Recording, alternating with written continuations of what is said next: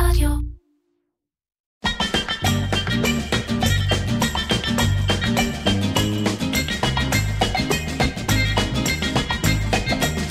עיר קצ'ר, קריאטיב פודקאסט, עם מירן פחמן. אהלן, מיכל המאירי. היי מירן. זה אני כאילו, כבוד גדול, אני יודע שאני יוצא שהרבה פעמים אומר כבוד גדול, אבל באמת זה יושב לי כבוד מאוד מאוד גדול, מי שקצת מכיר אותך, אז יודע לצפות שהולך להיות פרק מאוד מאוד מאוד מעניין. הטייטל שלך עכשיו, שזה טייטל סוג של טייטל חדש. יש, כן. יצאתי מהארון, אמרתי לפני כמה זמן, יצא דוח האמון של גלובס, והיה כתוב שאני משנה ליו"ר של אלונה. משנה ליושב ראש, כן. אז מה זה אומר? כי לי זה לא... מה זה אומר בפועל? שממש לפני שנה אלונה ברון קנתה עם ענת אגמון את גלובס. נכון, גם שם יש מול ויש עורך, ואלונה היא לא מול ולא העורך, היא הבעלים. נכון, היא הבעלים. העורכת היא נעמה. כן. וזה בנדה של בנות, הכי כיף. לא, אז זאת אומרת שאת המשנה לבעלים. כן, כי היא גם יו"ר היום. היא גם יו"ר הדירקטוריון, היא הבעלים, אבל היא יו"ר הדירקטוריון. אבל בפועל מה זה אומר? מה את כאילו אחראית ב... כמה בבוקר, מה עלייך? תראה, הדבר המדהים היום בגלובס, שזו חברה, זה עיתון בין 35, אבל זה סטארט-אפ. אז כולם עושים הכל. באמת, כולם מפשילים שרבולים ועובדים. אין ספק שאני יותר בטריטוריות הקרובות לליבי, ויש לי המון... שיווק ואסטרטגיה, ועוזרת במחירות, ואתה יודע, כל אבן אנחנו מרימים שם ומשנים, זו חוויה אדירה. כן, אז תכף מדבר על זה, כי זה גם אתגר. דווקא אני שתמיד, בסוף אני בן אדם שהתפקידים שלו היו מאוד מוגדרים. פתאום באתי לאיזו טריטוריה כזאת, וזה כיף, זה דינמי, זה מרגש.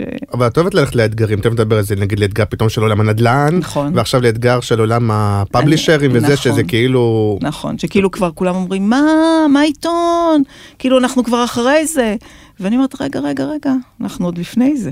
נכון, אז תכף נדבר על זה, אנחנו בפרק 51 של עיר קצ'ר, גם היום אנחנו באולפן המפואר והממוזג להקפיא של ישי רזיאל, וגם השבוע הפרק הוא בשיתוף אדיו, רשת פרסום ברדיו הדיגיטלי, והחברה שמשווקת את הפרסומות לספוטיפיי בישראל, ואם אנחנו נדבר רגע על הגלובס, אז הולך להיות איזשהו כנס בקרוב, נכון, עמד? נכון, עמד ב-9 ליולי, כן. הולך להיות כנס מדליק לעלה.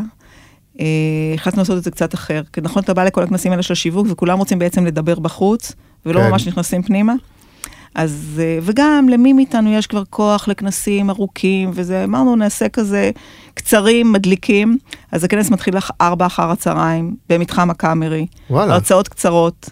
תכף אני אספר, מגניבות לחלוטין, פותחות את הראש, מעוררות השראה. 7:30 מסיבה. שכאילו אמרנו, הנה, אתם רוצים לדבר אחד עם השני, אתם לא נפגשים, אז הנה, יאללה, בוא נעשה את זה בכיף, בוא נתן את זה לגיטימציה, עד 23:00, ריקודים, אלכוהול. רחבה זה אומר בחוץ שם? כן, כן, כן, סבבה לגמרי, הכי כיף, הכי מדליק, וגם הרצאות, אנחנו, בטח בהמשך השיחה שלנו, נספר ככה יותר לעומק מה הרצאות, אבל הרצאות הן מתעסקות בנושא של איפה הרובוטים, איפה האנשים, איפה זה פוגש לנו עכשיו, מכיוון שאני במקרה הזה, הכל, אני גם יושבת בחבורה שחושבת מה לעשות, אבל אני גם הקהל מטרה שבא לכנסים האלה, ואומר מה מעניין, מה לא מעניין, ואני כבר לא יכולה לשמוע את הבאזוורד האלה של, עוד פעם יגידו לי, אתה יודע, דאטה, או טרנספורמציה דיגיטלית, אז אתה יודע, אני... ובחרתי דווקא את הדברים שבאמת במקרה הזה, אולי לפעמים אתה אומר, אתה לא מייצג, אז אני אומרת, אני כן מייצגת. כן. ובחרתי את הדברים שאני חושבת שצריכים לפתוח לנו את הראש. ולגרום לכולנו, גם לאנשי השיווק וגם לפרסום, שנייה לעצור, ולגיד, רגע, אולי יש פה איזו מגמה מעניינת. אני מלמד, יש לי קורס בבינתחומי, שנקרא תקשורת שיווקית בעידן החדש, שבניתי לסטודנטים בתואר שני, ואני בדרך כלל המוטיבציות שלי בחיים, זה או שמישהו מכעיס אותי, או שמשהו מעצבן אותי. אז אני קמה ועושה. באמת? כן. אוקיי. אז כשהייתי מנכ"לית גיטה, ולא מעט מסמנכ"לי השיווק הצבנו אותי, כי רצו סרט בטלוויזיה, רק תעשי לי סרט, ואני אגיד משהו אפילו על גלובס, שיכנס את האהובות והסחורות, כן. שזה היה מוציא אותי מאיפוס, אמרתי להם, חבר'ה, תקשיבו, זה לא מספיק עכשיו. נכון, אני הייתי פעם סמנכ"ל שיווק של תנובה, וזה היה מספיק לעשות סרט גדול, יופלה היה סרט גדול, וכל המדינה שרה, רקדה, וקנתה גם יופלה. נכון. היום המדינה יכולה לשיר ולרקוד, אבל זה לא ממש מספיק מניע לפעולה. והקורס שבניתי לבינתחומי הוא באמת... עוד שגיטה מדובר לפני 7-8 שנים, משהו כזה. מה? את מדברת התקופה של גיטם, זה לא לפני שנה, שנתיים, לפני 5, 6, 7 שנים. 4.5 שנים. כן, אוקיי. כבר אז חשבתי. מאז זה נהיה הרבה יותר. נכון. ולא שאני לא נגד פרסומת בטלוויזיה, זה יכול להיות סבבה, אבל זה לא מספיק. נכון. אוקיי? ובזה מתעסק הקורס. ותמיד אני אומרת לסטודנטים שלי, אני אומרת להם, חבר'ה, תקשיבו, תתחילו לראות את הניצנים האלה של מגמות, של תופעות, תלקטו אותם, מתחומים אחרים. כי בסוף, מה הקסם בעולם השיווק והפרסום? אני תמיד אומרת, בוא נהיה גנבים של רעיונות, זה קורה בתחום אחד, זה גם יקרה בסוף אצלנו, כי הצרכן הוא לא עושה את החלוקה בין התחומים, הוא, אתה יודע, פוגש משהו, זה מרגש אותו, זה מסעיר אותו, הוא שם. לא פוגש אותו, לא מעניין אותו, לא מסעיר אותו, הוא לא שם. נכון, ואנחנו משקפים, או אפילו יש כאלה שאומרים, מהדהדים את התופעות שקורות ממילא. נכון, וזה מד הפעם שם ספוט על תופעות שאנחנו אומרים, רגע, שווה לעצור. ואני מבחינתי כהישג היה, אם מישהו יצא משם ויגיד, וואלה, אתה יודע מה, גרמו לי לחשוב על משהו. לא חשבתי, לא הבנתי שזה משמעותי. למשל, יש לנו ראש בראש, את תרתיקולו. רגע, אני רוצה רק משהו קטן, כדי שימשיכו הפעם, נושא טריק שיווקי, שימשיכו להקשיב לנו. א', צריך להגיד, למרות שככה אנחנו מקדמים את הכנס ובכיף, זה לא זה, אבל כן, אמרנו תחלקי, תגידי כמה, ניתן כמה כרטיסים בחינם. 5 כרטיסים בחינם לאנשים שמאזינים לפודקאסט. לקראת הסוף נגיד איך זוכים, זה כדי להשאיר אותם שימשיכו עד הסוף. תקססו ציפורניים. כן, אז אני נותן פה איזה מין טיזר כזה, ואז תמשיכי. אוקיי. זוכרת איפה היית? כן, ארתיקולו. אז ארתיקולו זה בעצם אלגוריתם שאתה מכניס מילים, והוא כותב לך מאמר. זה של דורון... כן, נכון. מידיאלוג'יק, דורון טל. דורון טל, מידיאלוג'יק, נכון, הוא מעורב בזה. זה מדהים. נכון, ושמנו מולו, ראש בראש, את סיגל אביטן, שכתבה עכשיו את חשומה. נחשומה? חשומה. לא קראת, אתה חייב. ספר. אפילו לא שמעתי, ואני מחזיק לעצמי אחד ששומע, אבל היה שבוע הספר, ואני... כן, תקשיב, אתה חייב. חשומה? חשומה. חשומה במרוקאית זה... זה רומן, כאילו. כן, כן. חשומה במרוקאית זה מה יגידו, או איזה בושה, או משהו כזה. בסדר? כן. והיא באה ואומרת, כאילו, הפולניות של המרוקאים, כאילו, של אוי אוי אוי, מה יגידו? והסיפור מספר סיפור של בחורה, של חיה שנים רבות בצלע מה יגידו. כן. וזה מנהלת חיה, מקסים. בחורה שגם באה מתחום השיווק, הפרסום, יחסי ציבור, כן. אוקיי. אז היא הפייט כזה. בסדר? תשמע, שצטרכו נגיד לנחש מה... לא לנחש, אתה יודע, כל אחד להגן על... אבל זו זווית. נכון. שאתה בא ואומר, רגע, שנייה, אתה קופי, נכון? כן. מי יחליף אותך? האם יחליפו אותך? עד כמה? כי אנחנו תמיד לנו מין ביטחון כזה, שאנחנו אותנו לא יחליפו. נכון, בדיוק. יחליפו פקידים, יחליפו פועלים, אנחנו אנשים שיוצרים, אותנו אי אפשר להחליף. נכון. והנה באה הטכנולוגיה ואומרת, וואלה, אולי כן. ועוד מישהו שאולי יכולים להחליף אותו, פרזנטורים. תראה, כשהייתי בתנובה, יצרנו את קרלו. נכון. ואני זוכרת שעות על שעות, חשבנו מי החברים שלו, ומה הוא אוכל לארוחת בוקר. אבל הוא בסוף היה דמות פלקטית. היום, יש לנו איזה רעיון קצר עם... צינוביץ' היה קרלו, לא? כן. מיקלה, שהיא דמות וירטואלית, היא אבטר, אוקיי? נכון. היא זמרת. כל שיר שלה עולה ביוטיוב, הוא באמת בין הטופ 10, יש לה כל... פוסט או כל תמונה שמעלה באינסטגרם, 150,000 לייקים, משהו מטורף. וכאילו תחשוב, האם היא לא יכולה להיות הפרזנטור הבא? עכשיו, תבין, היא קוראת ספרי העצמה נשית. בוא נבין את ה... דווקא על זה שמעתי, כן, לגמרי. והיא גם לא יכולה להסתבך עם סמים. נכון, והיא לא יכולה פתאום, אתה יודע, חלילה יכול לקרוא לה משהו, או זה. אתה יודע, זה טרום זמני בגיטם, אבל בגיטם היה את נתן אלימלך. היא הייתה הפרזנטורית של שופרסל, היה אז היפרקול, ויום אחד היא לא קיימת. כן. וכן הלאה וכן הלאה, אז זה דיון מאוד מעניין, על מי הפרזנטור הבא. ובישראל יחסית יש המון פרזנטורים.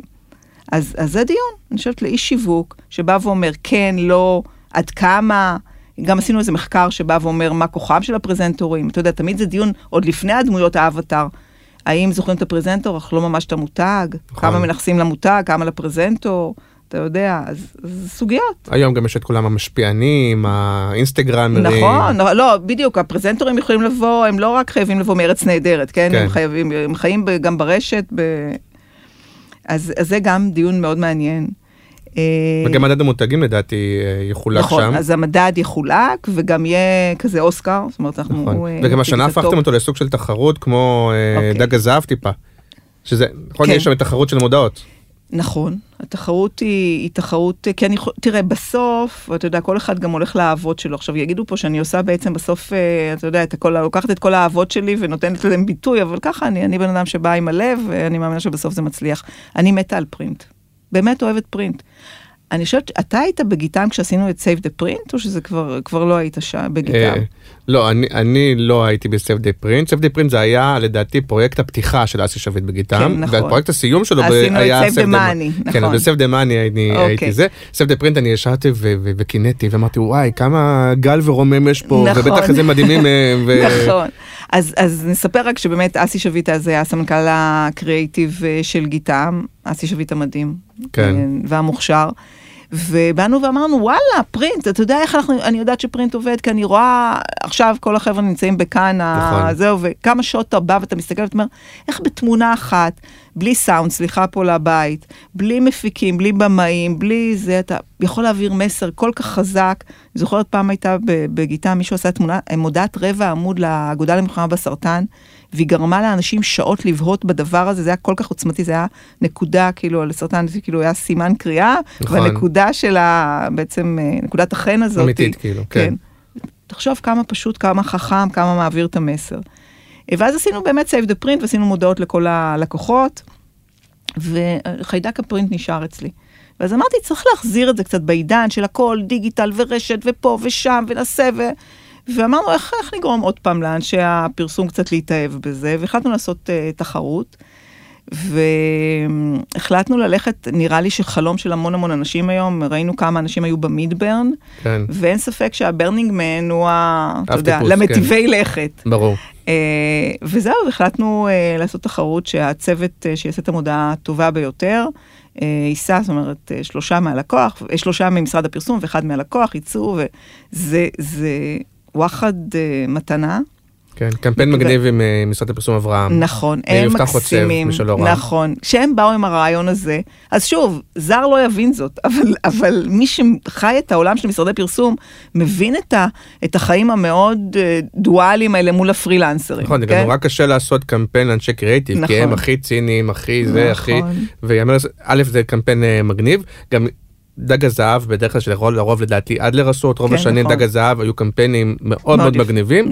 לצד זאת אני תמיד אומר, נגיד לקקטוס הזהב תמיד עושים, וזה לא בגלל מי שעושה, גם היה פה גל ברון ואמרתי לו את זה בפנים, עושים לקקטוס הזהב קמפיין הכי שמרני, בלי כלום, ואמרתי לו, אני לא יודע למה, זה תחרות פרסום, זה גם לאנשי קריאיטיב, אבל כן, זה מאוד מגניב. אבל כן, אבל כאילו אמרתי, זה בדיוק, זה הצחיק אותי, ואמרתי, יאללה, הולכים עם זה, וזה באמת, ואני אומרת, הרבה אנשים לא מבינים את הקמפיין הזה, זאת אומרת, מי שמחוץ לקהל המטרה, שזה הקריאיטיב של משרדי הפרסום, לא ממש מדבר אליו, אבל זה בסדר. כן, אבל אז אני כן אקשה לך במשהו קטן. העניין הזה, וזה נכון גם בדג הזהב, שבסוף עושים הודעות מאוד מגניבות, הן נכנסות למוסף אחד שקוראים אותו אנשי שיווק ופרסום, הוא לא באמת מגיע, לא עזבי, גם את הקהל שקורא את גלובס, נגיד אבא שלי שהוא מנוי לגלובס, אז הוא דבר הזה, הוא לא זורק, כי הוא יודע שהבן שלו הוא זה, אז הוא תמיד מביא לי את זה, אבל זה לא באמת מעניין אותו, ואין לזה אימפקט אמיתי, בסוף המודעות לא מגיעות למגזינים אמיתיים וכולי. זה כאילו משחק כזה שכולנו משחקים.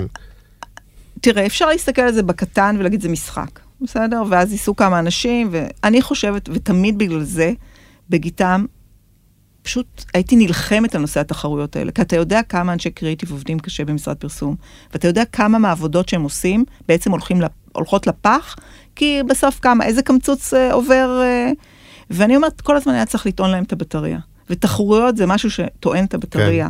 וזה חשוב, וכל מי שמקל בזה ראש ולא מבין שאנשי קריאיטיב בסוף אתה לא יכול ללחוץ טוב ולהגיד לו עוד קצת ועוד שעה ועוד שעה, אם אין לו את האנרגיה ואין לו את הסביבה התומכת וזה, אז הוא גם לא יעשה לך קמפיינים באמת כשאתה צריך יום יום שעה שעה, אתה מכיר את זה, אין סוף, לא משנה אם זה משביר או שופרסל או סופר פארמו, מאיפה הוא יקבל את האנרגיה הקריאיטיבית הזאת, ואז הוא פתאום מביא גם יציאה לשופרסל.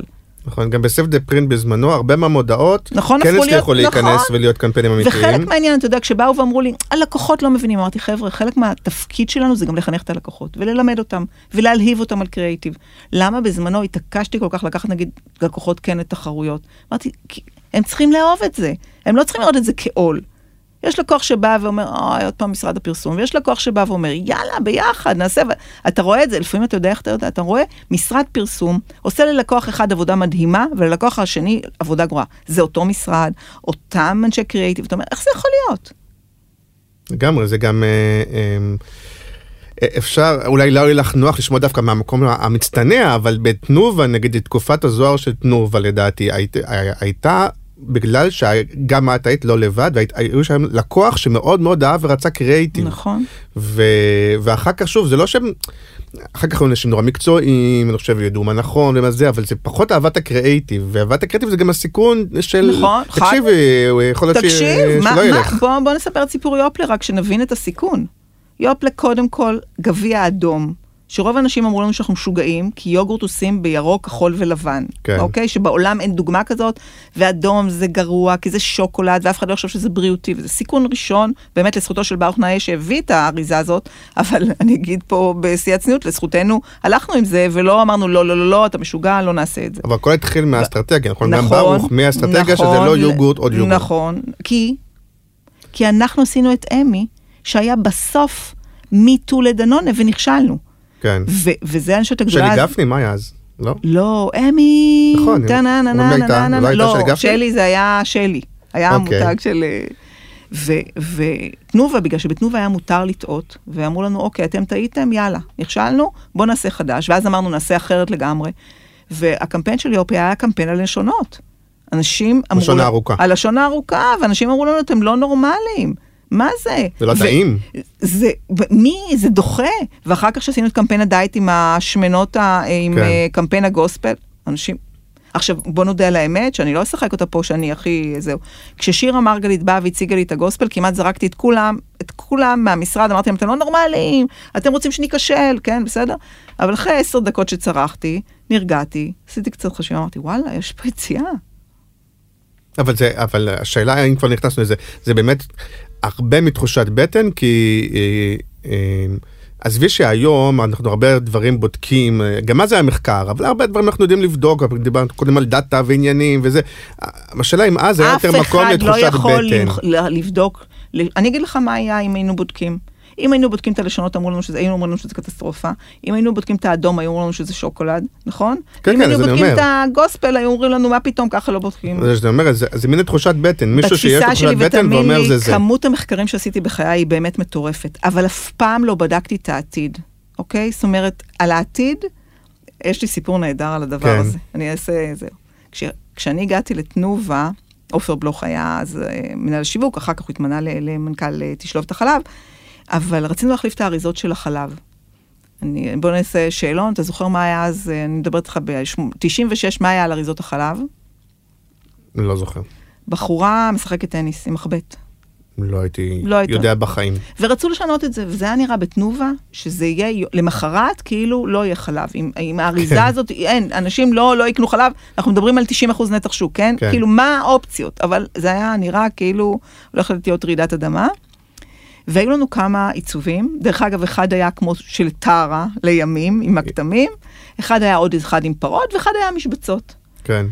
עכשיו, איך שראיתי את זה, אני מאוד אהבתי את המשבצות היה לי ברור שהקהל יאהב את הפרה, כי יש משהו, אתה יודע, אתה צריך להרגיל אותו, ואני נורא רציתי להבין את העולם הביתי והנכסי ואופר כבר היה מנכ"ל, ואני הייתי סמנכ"ל שיווק, והיה לנו כזה, אז אמרתי לו, אופר, תקשיב, זה לא ינצח במחקר, זה ברור לנו. אז הוא אמר, אוקיי, תגידי מספר, שאם זה יעבור אותו, נגיד שזה בסדר, אוקיי? אוקיי. ואז החלטנו שאם זה יעבור את 10% שיעדיפו, לא שאם זה ינצח בין זהו, וכך היה. וואלה. אוקיי, אז... זאת אומרת שאת גם צריכה מין אופר כדי שתמוך. חד משמעית, כל אחד אתה צריך את המנהל, כי זה מאוד מאוד קשה לקבל החלטות, בעיקר כשהם לא, אתה יודע... במיינסטרים, והדבר הנוסף זה, אל תבוא אף פעם, תקשיב, יש לנו, כמה היו, אם היית שואלים אותך לפני אס-אמס, אם היית צריך אס-אמס, מה היית אומר, למה, אם אני יכול לדבר, למה אני צריך לכתוב, נכון? נכון, זה אחד הדברים שחיפתי הוא. נכון, אז אי אפשר לשאול את הקהל. הם עשו את זה בכלל כדי שהטכנאים יוכלו משהו, לדבר אחד עם השני. נכון, אז... בשביל זה המציאו, נדמה לי, את האס-אמסים. לכן אני באה ואני אומרת, עכשיו, שלא אשחק אותה פה עכשיו, שאני ווינרית, כל דבר, יש לי כמות כישלונות, אני פעם אמרתי שאני חייבת לעשות הרצאה רק על הכישלונות שלי, שאם אני אספר לך על סוויץ' ועל, באמת, אין סוף מותגים שהשקנו, והיו כישלון חרוץ. למרות שאני עדיין זוכרת את הסוויט שו. נכון, אבל זה הכישלון חרוץ, בסדר? והחוכמה היא בדרך כלל בארגונים, בדרך כלל לא מעט ארגונים, לא שלא נכשלים, אבל לא מפנימים ולא לומדים מהכישלון, או שורפים ראשים ומתים את האנשים. ידעת להגיד האם זה כישלון שיווקי, או זה כישלון מוצרי, או יודעים להפריד... תראה, האינסטינקט הראשון זה להגיד שזה כישלון מוצרי, כן? כי זה לא אתה, זה הפיתוח, וזה, לא עבוד הטעם. אבל לא עבוד הטעם, וזה, ופה ושם. חקרה שאפשר להשם את ההפצה. נכון, בדיוק, המחירות, כולם אשמים. אני חושבת שלפחות בבית ספר שאני גדלתי בו תנובה, ואחר כך ניסיתי גם ליישם את זה בגיטה, ובמקומות אחרים שהייתי, זה בוא נראה מה אנחנו לא היינו בסדר, אוקיי? כי את השאר אנחנו קשרנו לשנות, אבל בוא נראה איפה אנחנו שגינו. ואם אתה לומד את זה, אז אתה יכול באמת, ואני לא סתם אמרתי מקודם, מי שנכשל באמי היה יכול לעשות את יופלה, אוקיי? כמו שהוא עשה. כי הוא הבין את ה... כי הוא, אתה יודע, הוא חווה, הוא היה שם, הוא הבין את כל השרשרת, הוא הבין איפה הוא כשל, כן, למרות שלפעמים אתה אומר, טוב, עכשיו אני יותר זהיר, מה שנקרא, מי שנכווה ברותחין, כאילו, זה אומר... זה בדיוק הבעיה, זה בדרך כלל מה שקורה. ארגונים מתכנסים לבינוניות... כי פעם שנייה להיכשל זה כבר... נכון, ארגונים מתכנסים לבינוניות בגלל זה. כי מישהו אחד, ואז כולם אומרים, אתה לא זוכר את ההוא שזה, וההוא... שניסה, כן. כן, וזה, ואז כאילו הארגון לאט לאט הולך, ונהיה בגובה דשא, ואף אחד לא עושה שום יותר מדי גלים, ו... כן, דרך אגב, את עוקבת הפסטיבל כאן, מה שקורה עכשיו, קצת? קצת, אני מקנאה נורא. היית הרבה פעמים, נכון? הייתי המון פעמים, ובאמת, אני, כאילו, הייתה לי, אני אף פעם, אתה לא תאמין, אני אצא פה גילוי, בערך, אתה יודע, הייתי 10 שנים, 7 שנים בגיטעם, 10 שנים בגיטעם ו7 שנים בתנובה, לא נסעתי פעם אחת להפקה של סרט בחול. מעולם לא. אני מצטערת רק על דבר אחד, שלא נסעתי, היה לנו מגזר רוסי, והיו לנו המון סרטים במוסקבה, וזה הדבר היחיד, אבל לא, ובאמת, צילמנו, מיואנסבורג ועד זה, ולא הייתי נוסעת, לא, כאילו, אני לא... כמעט יש אנשים יותר קריטיים ממני על הסט. מאידך, תמיד הייתי באופליין. אמרתי, לא יכול להיות שאנחנו מייצרים מוצר ללקוח, שעולה, לא משנה אם זה 500 או 600 או מיליון שקל הפקה, ועוד 2 או 3 מיליון שקל להקרין את זה, ושאני לא אהיה שם בזמן האמת שהמוצר הזה קורה. אבל לא נסעתי. אבל אם יש משהו שלא הייתי מוכנה לוותר עליו, זה כאן. באמת, זה פשוט... זה אי אפשר להסביר מה קורה לך שם. עכשיו, היו שנים עברו שההרצאות עוד לא היו כל כך חזקות, אז זה באמת היית עומד שם בפלה ומסתכל על העבודות, או בחדרי הקרנות האלה, ואתה רואה דברים, אתה רואה את, נגיד, היפנים, איך הם שונים ואיך הם חושבים, ולאט לאט גם הגיעו ההרצאות, אתה פשוט מרגיש שאתה יוצא משם, עכשיו, אתה במאניה דיפרסיה, בכלל, נכון, פרסום זה מקצוע, מאניה דיפרסיבי. אז אתה במאניה דיפרסיה, למה? או שאתה רואה עבודות מדהימות ואתה בהיי, ואז אתה אומר, יאללה, איפה אנחנו ואיפה הם? נכון. או שיש לך את הדברים האלה, שאתה כמעט רצית למכור ללקוח רעיון כזה, ובסוף הוא לא רצה, והוא כן רצה, ואתום רואה אותו. זאת אומרת, הייתי יכול להיות שם. הייתי יכול להיות שם. נכון. ובאמת, באמת, יש איזה גם סולידריות ישראלית מאוד יפה, מה שלא קורה פה, אבל מאוד קורה שם, שעולה מישהו לבמה הישראלי, או נגיד פיינליסט, או זה, יש תרגשות ברחובות.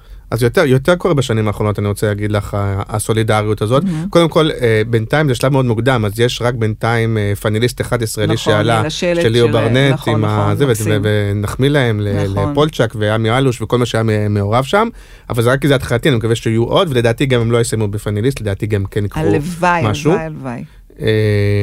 אז מגניב, אבל רגע, אז בכובע של לקוחה רגע, כי הרבה פעמים הבאים אנשי קריאיטיב, נורא מדברים על התחרויות, ולפעמים לקוחות מסתכלים, אומרים, בואו, זה בזבוז, זה אנשים מלקקים לעצמם, רק הם מבינים את הדבר הזה, זה לא עובד, אז דווקא חשוב לשמוע ממקום של, מהכובע שלך, למה באמת זה... תראה, אני חייבת להגיד לך, עכשיו אני כבר יותר שנים הייתי לקוח מאשר לא, כי הייתי בגיטם לקוח, ואחרי זה הייתי באלדריה לקוח, ועכשיו אני בגלובס לקוח. אני בסוף, אני חושבת שזה תפקיד המשרדים, באמת נקרא לזה לחרמן על קריאיטיב. כי אין דבר כזה שאנשים לא אוהבים קריאיטיב. אתה רק צריך לבוא עכשיו, אם אתה גם, בסך הכל באמת, בלא מעט מהחברות, החיים מאוד קשים היום.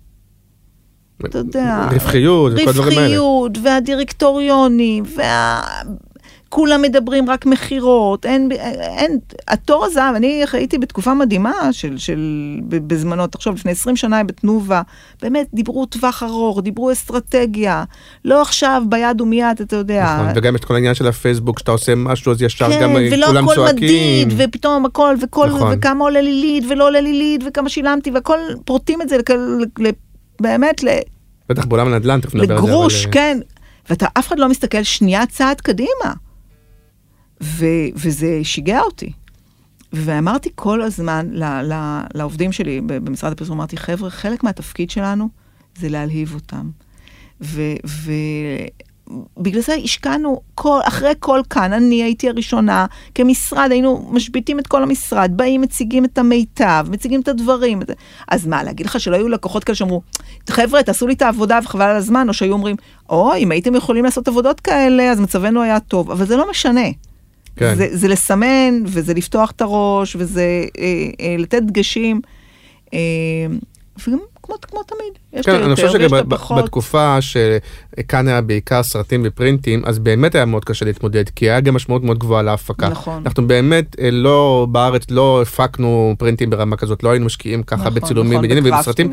ודווקא בעולם של הדיגיטל, זה גם יח"צ וקדם ואוטדור וכל הדברים האלה שקרו, אז גם ישראל הרבה יותר זוכה, וגם יש הרבה יותר דברים שאנחנו אומרים, וואלה, יכולתי לחשוב על רעיון שהסרט יגיד לגוגל הום, לא צריך בזה הפקה, זה רעיון שהייתי יכול לחשוב עליו. אבל אני אגיד לך משהו, אני לא רוצה לעשות לעצמי הנחות, וזה כמו שעכשיו נדבר למה אנחנו לא שאני לא מבינה כלום בדיוק, בכדורגל. אני עוד פחות ממך. אבל אוקיי, אז כלומר, לא, אנחנו קטנים, ואז באה איסלנד כזה ועושה לנו שכונה. אז אני אף פעם, תמיד אמרתי לאנשים אצלנו, עזבו, זה לא משנה, כי אתה גם רואה בכאן, אתה פתאום רואה עבוד של מדינות קטנטנות. כן, כל הדרום אמריקה האלה שהם לא עשירים. תסקית רדיו, בסדר? כן. כאילו תשדיר של דקה שהוא תסקית רדיו. מה, אנחנו לא יכולים לעשות את זה? בטח שאנחנו יכולים. אוקיי? זה לא קשור. זה קשור לאחד נכון, שיש משרדים שעובדים בזה, הרבה יותר, ובארץ זה גלים, אתה יודע, יש לך זמן, אין לך זמן, וזה מודעות. ואני חושבת, ותראה גם על פני שנים, ברגע שפרצנו עם העבודות הראשונות, פתאום התחילו להיות עוד. כי אנשים אמרו, זה אפשרי. אם אתה אומר זה אפשרי, אז יש סיכוי שזה יקרה. אם אתה אומר שזה לא אפשרי, אז בכלל אין סיכוי שזה יקרה. לא, אז בי רק נגיד את הפרסים, אבל אני כן אקח משהו שאמרת, וניתוח קצר, אז אולי תגידי אם מסכימה איתי או לא, שמצד אחד הלקוחות עסוקים בשורה התחתונה, והרווחיות וזה וזה וזה וזה וזה. מצד שני, המשרדים, בגלל שהכל נהיה פחות רווחי, אז גם להם זה נוח, כי אין להם את הזמן לעשות את הדבר. עכשיו הם אומרים ללקוחות גם ככה לא רוצים. אז מה עכשיו אני אשקיע המון המון משאבים על מה שגם ככה הם לא רוצים. ואז נוצר מצב שביחד הפרסום הוא כאילו פחות קריטיבי, פחות... אני לא יודעת, אתה יודע את זה, אבל אני אספר פה שישמעו, אני הייתי בין אלה שלא רצו שהלקוחות ישפטו בקקטוס. אוקיי. אנחנו היינו, לא, שנה אחת החרמנו את הקקטוס, ואמרו לי, מה, אבל זה לקוחות, וזה נורא חשוב. ואמרתי, תקשיבו, צריך להיות גם מועדון קריאיטיב של אנשי קריאיטיב. וזה בכל העולם, יש מועדוני קריאיטיב של אנשי קריאיטיב. נכון. אוקיי? וזה בסדר שאנחנו נדבר בינינו, ויש גם דברים, אפי ודברים כאלה, שקהילת השיווק מדברת עם קהילת הפרסום, זה בסדר, זה לא שאני רוצה לייצר נתק. כן. אבל יש דברים שבאמת, קודם כל צריך לעשות בבית.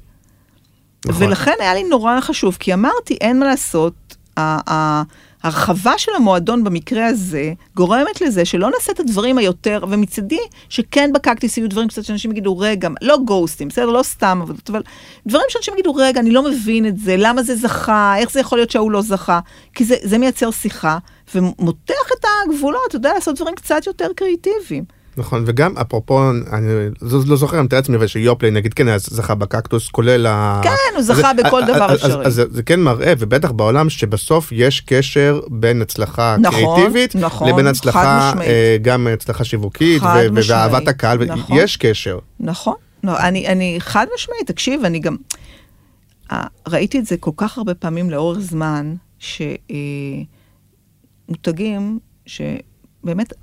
דיברו את עצמם בקריאיטיב, פורץ דרך שונה, שבהתחלה לא הבינו בדיוק מה זה, ולמה זה, זה בסוף הניב גם את התקתוק קופה, נקרא לזה כך, וזה הביא גם את הכסף, אבל צריך אורך רוח. אם אתה רוצה למכור הרגע, הסיכוי כמעט לעשות מהלכים, שהם באמת פורצי דרך, קריאיטיביים, אסטרטגיים, זה אפס. למה? ישב פה שבוע שעבר ניר פרח וראיין אותך, והוא עשה את בונה זה אחלה כסף, אוקיי, בחיש גד. איך זה יכול לשרוד כל כך הרבה זמן אסטרטגיה כזאת? כי הייתה מדויקת. כי באמת נעשתה עבודה חירורגית, בלהגיד מהי התובנה, ולפצח את זה, ולפצח את זה מול הסביבה התחרותית שאומרת, רגע, זה פרס קטן, ואיך נעשה את זה?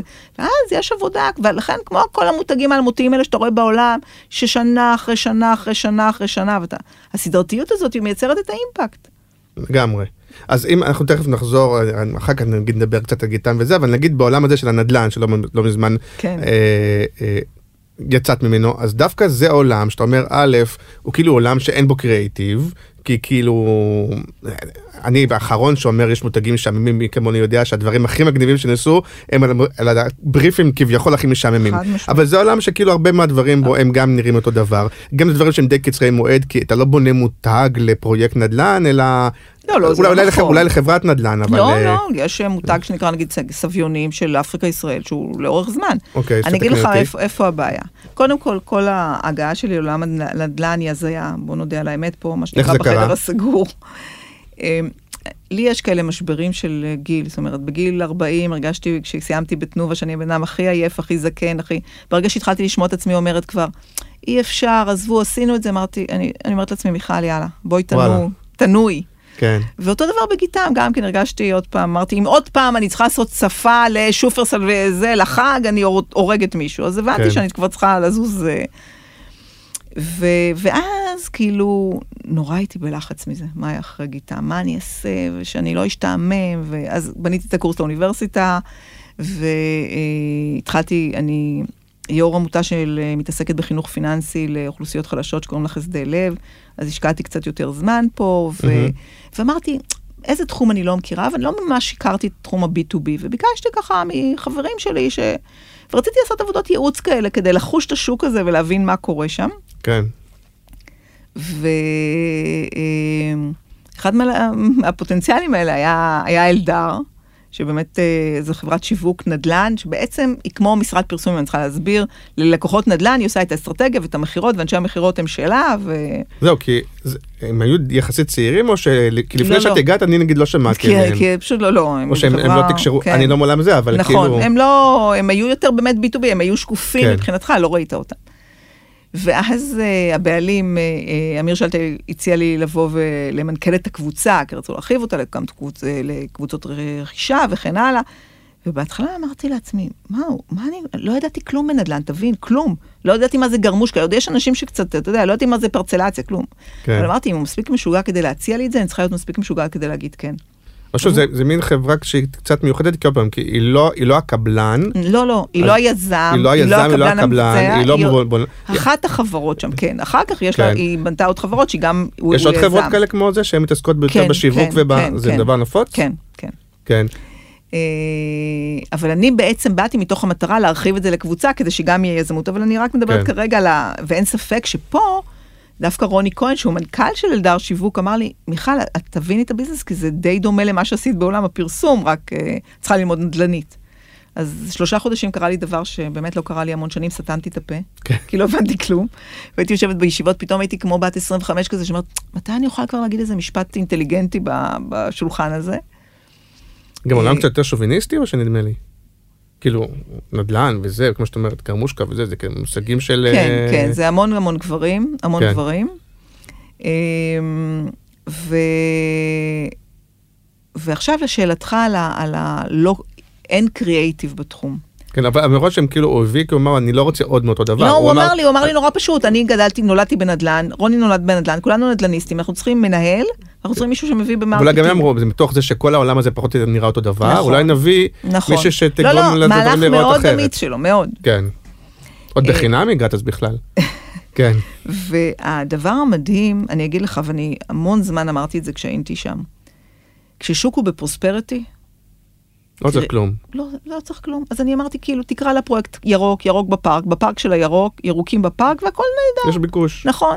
וזה מה שהיה, ושנים זה בעצם הרדים את הקריאיטיביות ואת האסטרטגיה ואת הרצון לבדל. כן.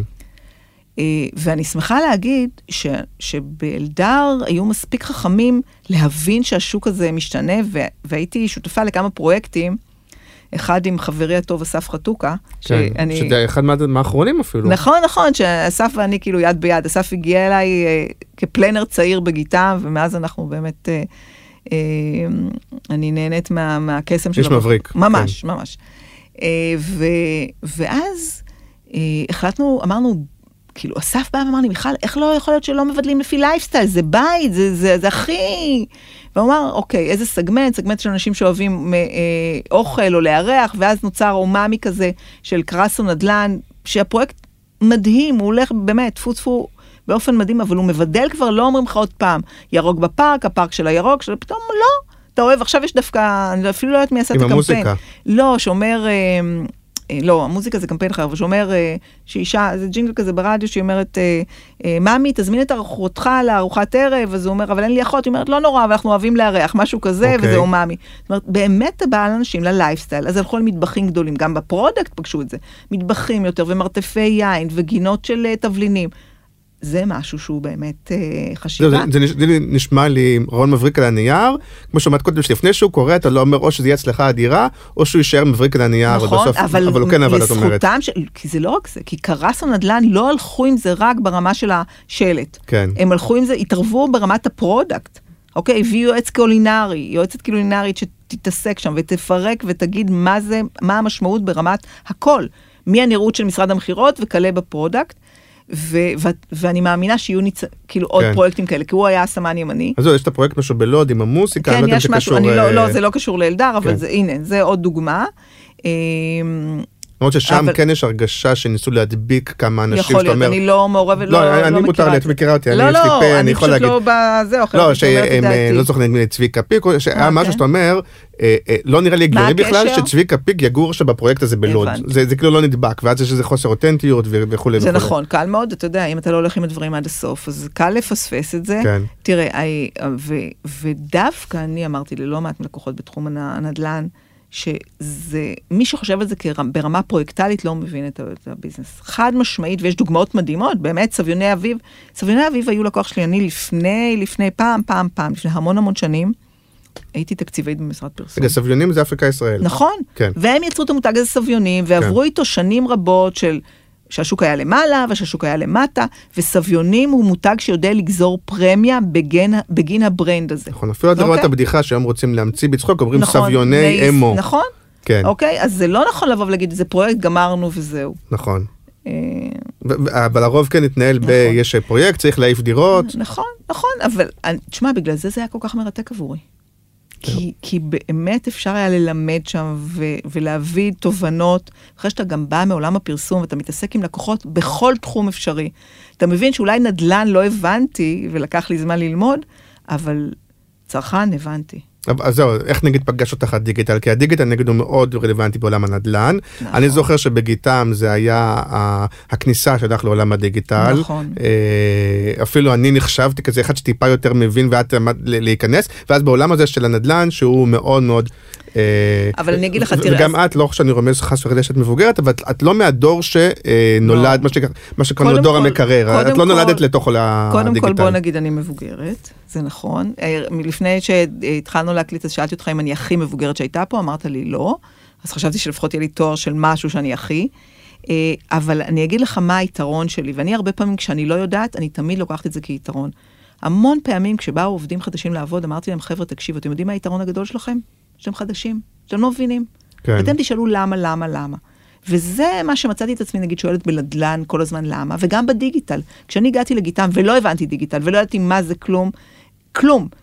אני אספר לך סיפור עכשיו, כאילו מצידי שיצחקו עליי, אבל זה אמת. כשאופר בלוך ראיין אותי ב-96 לבוא לתנובה, אז הוא אמר לי, תגידי, אז כאמור, את גולשת? ואז אמרתי לו, ניסיתי פעם אחת לעשות סקי, כן? זה מצחיק, זה אני, ככה, בסדר. אבל גם אני מהדור שלימדו אותנו בשאלו, בתרצה שאלו למי יש אינטרנט בבית. אוקיי, בסדר. גם אני ואני יותר צעיר קצת. אבל הבנתי שלא יכול להיות שהיו, כשהגעתי לגיטם, היו את החברות הקטנות הלווייניות האלה שהתעסקו בדיגיטל, אמרו, עזבו דיגיטל. ולי הייתה טראומה אחת, שכבר הייתי אז עמוק בעולם הפרסום, אני נולדתי לדור שלא הייתה טלוויזיה מסחרית. כן. אני עבדתי בתמיר כהן, היה לנו באמצע המשרד את הפוסטר מדיה, כשהיינו עולים בפוסטר, והיינו ככה סוגדים לו. בסדר? בדלבל ספרדים, בגלל תכונות. נכון, והיינו מתרגשים לראות את זה. ברוכנה, דרך אגב, היה סמנכ"ל הקריאיטיב של תמיר כהן. באמת? כן, כן. ודייגי, הם היו, המשרד התחלק לשניים. והיו דיונים עם הסרטים בטלוויזיה, זה יהיה משהו רציני או לא? עשינו סרטים לקולנוע. נכון. אוקיי? אבל לא לטלוויזיה. והיו דיונים, והיו משרדים שנפלו בגלל שהם הימרו שזה לא יצליח. ואני הסתכלתי על זה. גם תמיר כהן נחשב כמשרד שאיבד בגדורו פעם. תמיר כהן היה ה... נכון. היינו מסתכל אחד. כן, עד לארבעמן של אז. נכון, חד משמעית. כן. ומי שהיו משרדים שהימרו על טלוויזיה, והיו משרדים שאמרו, זה לא ממש, ולא הכינו את המערך. ואני ראיתי את הדיגיטל ואמרתי, זה מה שיקרה. ודווקא בשל חוסר ההבנה שלי, לא הבנתי למה אני נכנסת, כי מי שקצת הבין דיגיטל אמר, מה אני צריך את האבו ג'רס הזה? ובשנים הראשונות עשיתי בגיטם את מהפכת הדיגיטל, אמרתי, אין מצב שהתקציבאי לא יבין את זה, וכולם, והייתי עושה סדנאות, ומלמדת, ומביאה אנשים, ומי לא עבר גם, בגלל זה גם מעיין טרינגל, ומקס, וכל החבורה הזאת, ואליאור הס דרך אגב, וכל החבורה הזאת, הייתה חבורה שבאה להתעסק בדיגיטל. דווקא אני זכרת את קרן סטיבנסון, הייתה בתקופה שלי. נכון, קרן, וכל החבורה הזאת עבדה אצלנו, כי היא התחילה, אתה יודע, להדביק את האנשים בדיגיטל. אבל זה כן היה מאוד קשה, בכל המשרדים, כי אף אחד לא ממש ידע איך נכנסים. ועשינו בעצם... בדיגיטל את מה שחשבנו, בפרינט הבאנו פרינט לדיגיטל, ואת הסרטים רצינו להביא לדיגיטל, לא הבנו את החיה הזאת, אתה יודע, מי הבין? נכון. אבל לא משנה, התחלנו קצת, אתה יודע, לא השארנו את הגטאות האלה בחוץ, ועשינו המון טעויות, המון, המון.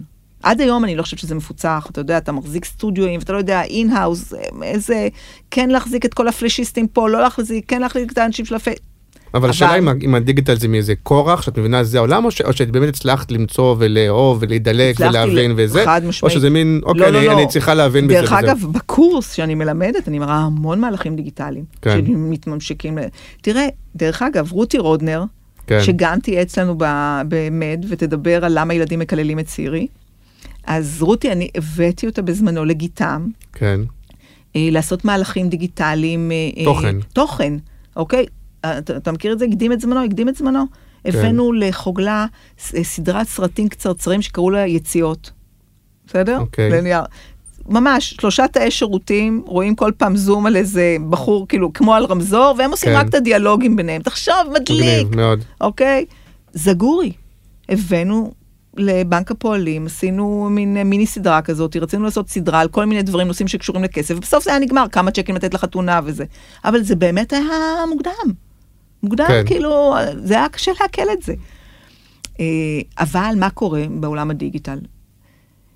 כמו שהוא יוצר באמת קר אינסופי לעשייה מדהימה, הוא גם הורג בגלל כל הקטע הנורא מדיד, ונורא, עכשיו, וזה נושא הלידים, ואפרופו נדלן, אוקיי? כמות הלידים שאתה מקבל היא באמת מטורפת. רוב הלידים האלה עוברים את... פשוט לא שווים שום דבר.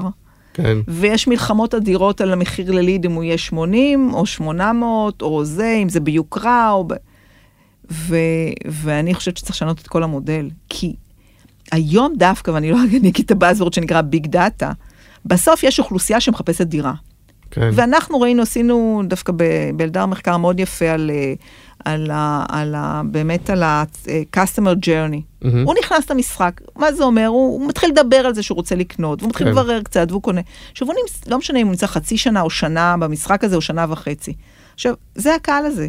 100,000, 200,000, הם קונים בסוף דירות. עכשיו, אם אפשר היה לעשות משהו עם הקהל הזה יותר חכם, מאשר סתם להתקיף אותם בפרויקטים, ולטרגט אותם, ואז אתה מתקשר אליהם, והוא אומר, לא התקשרתי ולא השארתי. ואתה רואה בוא נבין, הסטטיסטיקה היא בערך 100 לידים. כן. אוקיי? במקרה הטוב, בימים, לא עכשיו, לא בשנתיים האחרונות, שהמצב הוא באמת גרוע. סטגנציה. כן.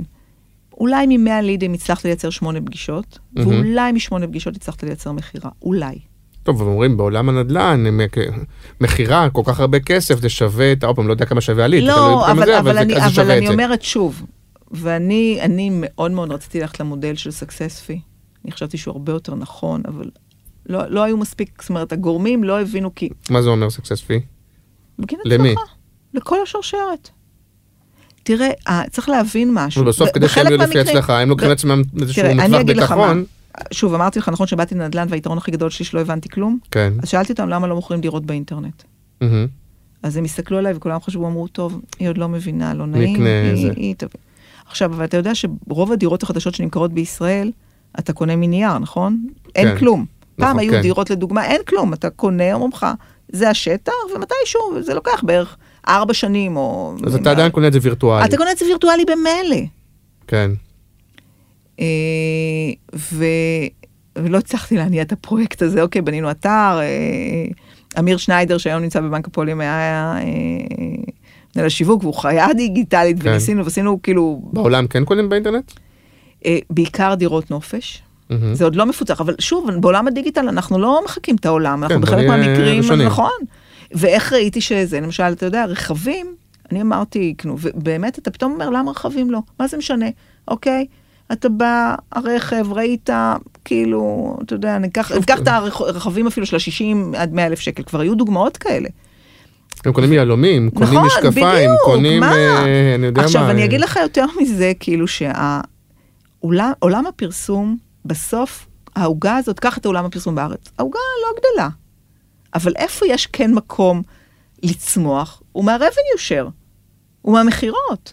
ואת זה לא הפנימו עדיין. זאת אומרת, יש חלק מהחברות שכן לוקחות בביעים ממוחות ביטוחים וכן הלאה, וירדו מהעולם של הלידים, ואז באמת צריכים לך לידים טיפשים. קח את תחום, נגיד, הלימודים, זה זווה, זה זווה. שהוא הכי עולם של... זווה, זווה. אבל כדי שגם הספקים כביכול ימדדו לפי הצלחה, אז הם בעצמם צריכים כאילו תמחר יותר, בסוף הם צריכים לקחת איזשהו מרווח סיכון. בסדר, אבל אם סטודנט נרשם, תקבל, ואז כולם, אתה יודע, זה עסקים, וזה, אז כאילו, אני מראה... וגם יש את הטיעון שאומר, רגע, אבל בסוף הוא צריך לפגוש את איש המחירות שלך, אולי איש המחירות שלך לא טוב, אני הבאתי לו ליד מעולה, איש המחירות שלך לא יודע למכור. בסדר, זה נכון, אבל אתה יודע, זה בדיוק כמו ששאלת אותי מקודם, כשהפקתי לקחים, אם אמרתי שזה המוצר לא היה טוב, או ההפצה לא הייתה טובה, בסדר, אז אתה חלק ממערך הזה, שבסופו של דבר מרוויח, רק אם יש מחירה, כן. ואתה לא יכול לשלוט בכל שרשרת הערך, אבל יש לך סיכוי להרוויח הרבה יותר.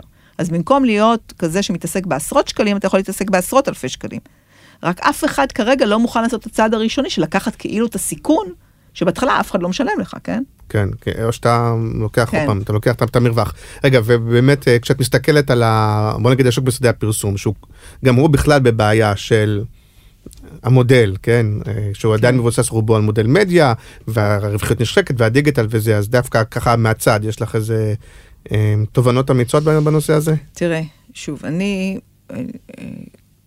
אני מהפכנית בבסיס שלי, כן? זאת אומרת, זה מאז שהייתי בצופים, כאילו תמיד הייתי... וכשבאתי לגיטם, המהפכה הראשונה שעשינו, זה הייתה מהפכת הקריאיטיב. כן. אוקיי, ובאמת עשינו דברים מדהימים אז, כי גיטם בתקופה הזאת לא עשתה קריאיטיב מספיק טוב, והרגשתי את זה כלקוח, כתנובה... נכון, היה איזה מין תדמית שזה... זה כאילו, by the book כזה היה... הסתדרותי אפילו קצת. האנשים מופנים, נגיד, אסי שביטים כאלה, אמרו, אנשים כאילו, זה מין הפנסיה, זה המיימי של הקריאיטיב, את לא תגידי, אני אגיד, לא, קודם כל אני אגיד ש... הדבר המרגש בגיטם, שזה המשרד הוותיק, באמת, תראה כמה זמן הוא שרד, אבל זה שרד בגלל שמודי ומושיק, אוקיי, הבינו את זה, והבינו שצריך להציר, ודרך אגב, שתבין, אני לא הבאתי את אסי שביט. אסי הגיע חודש לפניי לגיטם. יחד עם רביד. עם רביד, אוקיי? כן. זה מודי ומושיק בחרו. זאת אומרת, הם הבינו שהם צריכים היו לעשות משהו, ואחר כך גיא ברבה, בסדר? ואת תגיד, היית בת, מה שאמרנו בגיל... כן, היית צעירה, היית בת מנכ"לית צעירה גם, הביאו אותך כ... אני לא יודעת אם זה צעיר בעולם הפרסום, בפרסום הזה, אבל אין ספק שהייתי החלוצה בלעשות את המעבר, מיטב חבריי נחמו אותי, כן, לעבור מצד לקוח לפרסום. כן, מי עובר מצד לקוח לפרסום? בדרך כלל זה הפוך. ובוא נבין, הייתי הלקוח של המדינה. באמת, תנובה, היה לנו תקציב אדיר, משרדים מקן וגיטם, כאילו, מה לא עשינו? והצליח, כאילו. ועשינו, והצלחנו, ואז אמרו לי, את משוגעת? לקח לי הרבה זמן דרך אגב לקבל את ההחלטה, זה לא היה פשוט. ביום שהודעתי שאני עוזבת את גיטם, קראתי למושי, כמו שקיים... שעוזבת את גיטם? שעוזבת את תנובה. כן. אז קראתי למושי, כמו שקיים משרד הפרסום, וסיפרתי לו, ואז הוא בא ואומר, אני מציע, יש לי הצעה בשבילך, אמרתי לו, מה? הוא אומר, בואי תהי מנכ"לית של גיטה. אמרתי לו, מושיק, בחייאת, אני? אתה מכיר אותי, זה לא מתאים לי. הוא אומר לי, למה? אמרתי לו, תקשיב, אני יודעת את העבודה הזה, אבל אני לא, המינגלינג זה לא בשבילי. אתה נותן לי כוס יען, אחד, אני לא שותה. קרח בראש שבאמת פרסומאים, כמו נגיד דוד תמיר כאלה, אנשים נבושים, נראים, יודעים לדבר. אני עבדתי אצל דוד תמיר, זכרונו לברכה, אתה יודע, אני זוכרת אותו, היינו מרחפות על יד החדר שלו, הניחוח של מדמנים כאלה. כן, ממש מדמן, אלכוהול, היה לו סיגרים, היו לו חליפות, היו לו, אתה יודע, היה בא, העולם היה סגור אז, הוא היה מספר על Harvard Business Review, לא הבנו על מה מדבר. כן. אתה מבין? אז זה היה, אז הוא היה אומר, עזבי, מיכל, בשביל זה יש לנו את מודי, תבואי לעבוד. לקח לי רק 9 חודשים להתלבט, ובסוף באתי. כן, וגם גברי עוד פעם, זה גם, לא חושב שהייתה מנכלית. אתה יודע מה שכנע אותי בסוף לבוא? שהבנתי שהדבר המקסים במשרד פרסום, זה שהיכולת הכי גדולה שלך היא צריכה להיות בלנהל אנשים. אין לך מוצר, אין לך, זה הכל אנשים, ובסוף... וזה את יודעת, את אומרת. ואני אוהבת לנהל אנשים. כן. אבל כשבאתי לגיטם, אז באמת עשינו את מהפכת הקרייטיב, זו הייתה המהפכה הראשונה. המהפכה השנייה הייתה מהפכת הדיגיטל. רגע, ואני קראתי באיזשהו מקום כן. שאמרת שהשנה הראשונה נחשבה כישלון? למה? לא כישלון, שהייתה קשה מאוד עבורי. קודם כל, חד משמעית, עוד לא הצלחנו. אוקיי? עוד לא הצלחנו. יש, בדיוק עכשיו, כשאני בגלוב, אז אתה יודע, אז פתאום צופים דברים. כן. ואמרתי לה, ענת ביין לפני כמה זמן, סיפרתי לה, שאתה יודע, עבדתי, מה זה קשה, באמת, כולנו עבדנו בטירוף. ואתה עובד, ואתה עוד זה, ואז פתאום היה דירוג משרדי הפרסום של גלובס, ואני פותחת, והיינו בכסף, מקום 4 או 5, אתה יודע, עליתי מ5 ל4, משהו כזה, ראיתי את זה כהישג, אני פותחת, היא דירגה אותי 8. חשבתי שאני מתה. כאילו אמרתי, איך, אלוהים, אני כאילו, אתה יודע, זה כאילו אתה מטפס, ומישהו נתן לך ביתה ב... אבל זה לקח 3 שנים, ובסוף זה קרה, אתה יודע, יש דברים שעד שהם באמת מחלחלים, לוקח זמן. אבל השנה הראשונה הייתה מאוד קשה, כי באמת השינוי הזה, מלהיות לקוח, להיות משרד פרסום, זה מאוד קשה.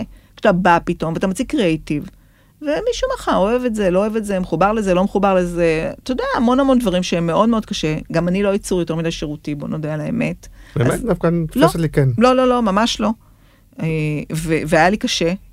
לא שירותי מתרפזת, אבל שירותי אמפתית. אבל אני אגיד לך, לקוחות לא אהבו בהתחלה שכעסתי עליהם, ואמרתי להם את זהו, וכאילו היו לי ויכוחים, באמת, עד אמצע הלילה, שלהגיד להם, חבר'ה, אני לא אגיד לכם שאתם נחמדים, כשאני חושבת שלא, אתם לא משלמים לי בשביל זה, ולקח זמן.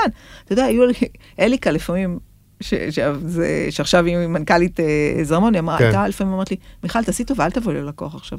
אין לי כוח שתצעקי עליו עכשיו, עזבי, בואי נעביר את זה ברוגע. באמת, כי הייתה לא מזמן דבורצקי שערכתי, ומאתי לדבורצקי, שאני בתפיסתי, הפעם אני הייתי קופי במשרד, אמרתי, אני הרגשתי שהמאירי הייתה השוטר הטוב, ודבורצקי אמרה לי, לא, אתה לא לגמרי זה, מה מאירי ידע להיות מאוד מאוד... חד משמעית. אז... בקטע הזה, אז המהפכה באמת, בשנה הראשונה, אני אגיד, אני צוחקת תמיד שאני אומרת ששירה מרגלית גרמה לי לעבור את השנה הראשונה. כי היא הייתה חברה, הייתה במקן, שהיו גם משרד הפרסום שלי, והיא אמרה לי, תקשיבי, עזבי, אני שמה, את לא שורדת זה שנה. וואלה. אמרתי, טוב, מה ברור? ששנה אני שורדת, נכון? כי מישהו, אני, שאני צור נורא תחרותי, אומרים לי שנה את לא שורדת, אז אני שורדת שנה. קודם שנה. והאם את אומרת שזה הרבה מאוד אנשים, ואת אומרת שהמשרד היה קצת רדום וזה, אז הדבר הראשון היה לעשות שינוי באנשים. נכון. זה בטח לא פשוט. תראה, אז קודם כל היה לי את מר שביט היקר. כן. לא, הוא דאג לקריאיטיב, זה אני מבין. לא, הוא לא, לפני שאני באתי, בחודש הראשון הוא פיתר את כל הקריאיטיב ולא. אז לפני שאת באת, כן. כי גם הוא התארך פה בפרק 2 או 3, והוא סיפר על זה, על הדבר הזה. אז אני באתי, אמרו לי, תקשיב, יש אסי שביט ואין קריאיטיב. כן. אוקיי, ככה, זה היה. אחר כך היה באמת הסיפור של, היה גיא אירונים, סמנכ"ל אסטרטגיה באמת מדהים, כן. אבל אז החליט שהוא נוסע לחול וזה, ואז פתאום נשארתי, והייתה עינת יוזנט שגם פתאום, אז פתאום נעלמו אנשים שהיו טובים, ומאוד רציתי שהם יישארו, ואתה יודע, היו איתי, ויהיה לי איזו סביבה טובה ומחבקת, אבל בסוף... אבל לא היו אנשים דווקא מהדור הישן, שהיית אומרת, אני צריכה לרענן פה את הדברים, ואני צריכה להיות זאת שאומרת, חבר'ה... לא, אז אני אומרת, קרה מפץ גדול, באמת קרה מפץ גדול, כי בחלקו, לא בגלל שרצינו את זה, אבל פשוט אנשים הרגישו שאו שנייה לפני שאנחנו נשנה אותה, נזיז, או שחלק נשארו, כן. זאת אומרת, היה... ולאט לאט, אתה יודע, באופן טבעי, אז הגיעה, הבאתי דרור טנקוס, ואימי, ואימי רון, כן. ואליקה, ודבורצקי שהייתה פה, ואחר כך גיא בר שהחליף את, וגיא פורא, באמת, חבורה, כאילו... נכון, אבל... אפילו יואב פרידור, ואתה יודע, היו המון אנשים שהיו נמצאים בכל מיני תפקידים שונים ומשונים. אתה יודעת, בגלל שבמקור זה כאילו פודקאסט שהוא יותר על קריאטיביות, באמת מעניין, העניין הזה עם אסי שהוא היה, את אומרת, את כאילו אוהבת, גם אוהבת את האתגרים ולאו זה, אבל אסי הוא היה באמת איש קיצוני. אז אמרת, בוא נה, תודה לאל שיש לי מישהו כזה שלו, שאמרת, היו כאילו, זה מאוד לא קל. תראה, אסי בדיוק דיברנו, לא מזמן נפגשנו ודיברתי, אמרתי לו, תקשיב, הוא אומר, וואי, איזה בעיות עשיתי לך? אמרתי לו, נכון, מודי נתן לי את התואר, ממש הוא קרא לזה פרסומית קלינית, אוקיי? כאילו של כאילו כמה אתגרים פנימה והחוצה. אסי הוא רחד טלנט על כל המשתמע מזה, והוא היה נכנס למקומות חבל על הזמן.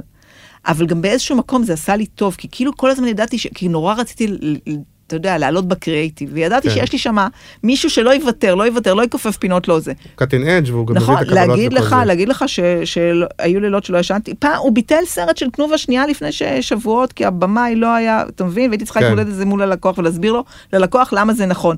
וזה היה נכון בדיעבד, כי אחרי זה עשינו את הסרט המקסים עם הצלחת היוונית הזאת, כאילו שהוא שובר את הצלחת של הלוויין, וסרט מדהים. אבל בנקודת הזמן, שזה ערב שבועות, וללקוח אין סרט, כי אסי חושב שהבמה היא גרוע ולא יהיה סרט טוב, לך תסביר לו את זה. את יודעת שזה סרט שיש בו שוט שאסף קץ צילם בטלפון הסלולרי, מכירה את הסיפור? כן. אז זהו, אז גם אסף החמוד היה איתנו. באמת, תחשוב מי היה. באמת, נבחרת החלומות. בוא נודה על האמת. נכון, אנחנו קוראים לזה הגלקטיקוס. נכון? כן. זאת אומרת, זה... המצווה מוצרת. דיברנו על זה גם, נכון. אז הוא הצליח, כריזמה, ובאמת אחר כך, כשבא גיא בר... זהו, אבל פה גם, בואי נתעכב גם לדבר הזה שנייה, כי הוא היה מאוד מאוד קיצוני, וגם זה הצליח. שזה מה שצריך בזמן של מהפכה. וזה הצליח, ואז השאלה אם אמרת, כי גיא בר, שגם גיא בר הביא אחר כך קבלות והצלחות וזה, אבל הוא היה נורא שונה. נכון, אבל... אמרו, היא הביאה מישהו שהוא ההפך. לא, גייבה הוא לא ההפך. לא ההפך במובן של טוב ורע, אבל במובן של סגנון מאוד אחר. אבל צריך להבין באבולוציה, וזה אני חושבת שמה שמנהל צריך לזהות, אוקיי? אסי, למרות שאני לא בחרתי אותו, היה בן אדם המתאים, כי הוא באמת זעזע, אין מישהו שלא ידע על זה, אין, היה כאילו, באמת ניהר את הכל. כן. אחרי 3 שנים, רצה, היה לו חלומות פנטזיות על לעשות בעולם, והיה ב-BBDO בגרמניה, אני אומר. כן, בדיסלדוף, או ב... לא זוכרת, או ב... כן. אוקיי.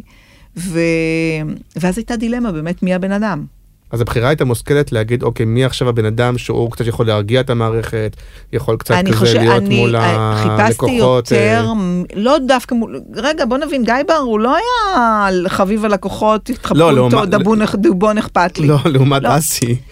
היה צריך יותר משהו מנהל. זאת אומרת, צריך להבין שגיא בר יש בו את היכולת הבאמת מופלאה, שאין לה הרבה אנשי קריאיטיב שהוא גם יודע לנהל. אתה יודע, אחת הבעיות, הרבה פעמים, אמרתי לאנשי קריאיטיב שנורא רצו להתקדם, והם קידמנו אותם, והפכו להיות סמנכלי קריאיטיב, ומנהלי קקריאיטיב וזה, ואחר כך היו גרועים. ואתה אומרת להם, למה אתם לא יכולים להיות טלנט קריאיטיב? עזבו את הניהול הזה. זה לא בשבילכם, זה לא טוב, זה לא מוצאים ממכם את הטוב. כן, אז את יודעת התשובה, כי ברגע שאתה נהיה בגיל מסוים, ויש לך משפחה, ואתה צריך לפרנס וזה, אז יש תקרת זכוכית של כמה קופי יכול להרוויח אם הוא הקופי טלנט, ואם אתה מנהל קריאיטיב מתחיל ולא משהו, אתה כבר עושה את הקפיצה שלא יכולת לעשות כקופי. ולכן אני חשבתי שזה טעות, ואני ניסיתי בגיטם כן לייצר מסלול של טלנטים שמרוויחים שכר שהוא שווה ערך לסמנכ"ל קריאיטיב. היום אני יודע שזה קצת יותר קורה, שיש... נכון? תראה, גרשי למשל, באמת אהובי, סגור יבוא בעוד, הוא מעניין אותי, רצח לדבר איתו. ממש, בן אדם מיוחד, ואתה יודע כמה פעמים ללקוח, הייתי צריכה לדברר אותו ללקוחות, כי הם לא הבינו את הדבר הזה. אילוי, הוא נגיד אילוי, בן אדם מבריק בקריאיטיב. אבל אם נגיד, אפילו לא לזכותי, אבל אדלר החזיק אותו לא מעט זמן, כאילו הוא היה כטלנט במשרד. דרך אגב, אסי שביט, כשנסע לגרמניה, היה על תקן הטלנט. כן, דיברנו על זה, הוא היה מין טלנט תחרויות כזה, שהוא באמת היה עושה גוסטים בהגדרה, כאילו. כן. אבל כן. אבל אני אגיד לך שנחזור לגיא בר. כן. זה מה שזיהיתי אצלו, את הניהול, והוא באמת יצר מתודות עבודה ובקרה, שזה מה בשלב הזה גיתם הייתה צריכה. כן. ולראיה הוא גידל גם את דני, כן. שגם כן, דני מנהל, הוא גם איש קריאיטיב, אבל הוא מנהל. כן. דני עקבוביץ', שהיום הוא גם... נכון, נכון. מספר אחד... כן, בגיטר. כן. אז אני חושבת שתמיד אתה כמנהל צריך לזהות באיזה שלב, אתה יודע, בחיים הארגון נמצא, ומה אתה צריך. עם כל זה שכשהגיע, באמת היה דור של מאוד אנשים שהם מאוד אהבת, ודיברנו על, לא יודע מה, פרח, והמנהלים, וגל, וזה ש... שאסי עזב, כל החבורה הזאת, קמה והלכה. כן, לא במחאה דרך אגב. לא, הם הרגישו, באמת, הם היו אנשים של אסי, הם הרגישו שהייתה שמה, זה מדהים, קריזמה מאוד, ואני זוכרת שיחה עם ניר פרח, שאני אומרת לו, ניר, מה? באמת, אהובי, איך אתה עושה את זה? הוא אומר, מיכל, אני יוצא למילואים, אני אחזור. כן. ואז באמת הלך ל-JWT, וכאילו הוא היה כזה, ויום אחד אני פותחת את העיתון וקוראת שהבחור הולך להיות מנכ"ל פוגל. ואני אומרת לו, חמוד, אמרת מילואים, לא קורס מ"פים, לא, מה נהיה, מה קורה? כן. אז הוא כתב לי עוד אפילו, אני צחקתי בקול, ומדי פעם אנחנו נפגשים, ואני, תראה, אני באמת חושבת שהמקצוע הזה שנקרא קריאיטיב הוא מקצוע מדהים, ואני מאוד הייתי שמחה אם משרדי הפרסום היו משכילים להבין שיש ניהול ויש קריאיטיב, ואפשר לייצר את המסלולים האלה, אפשר לתת לאנשים לייצר קריאיטיב ומדהים. פעם הייתה לי שיחה עם גל פורט, כן.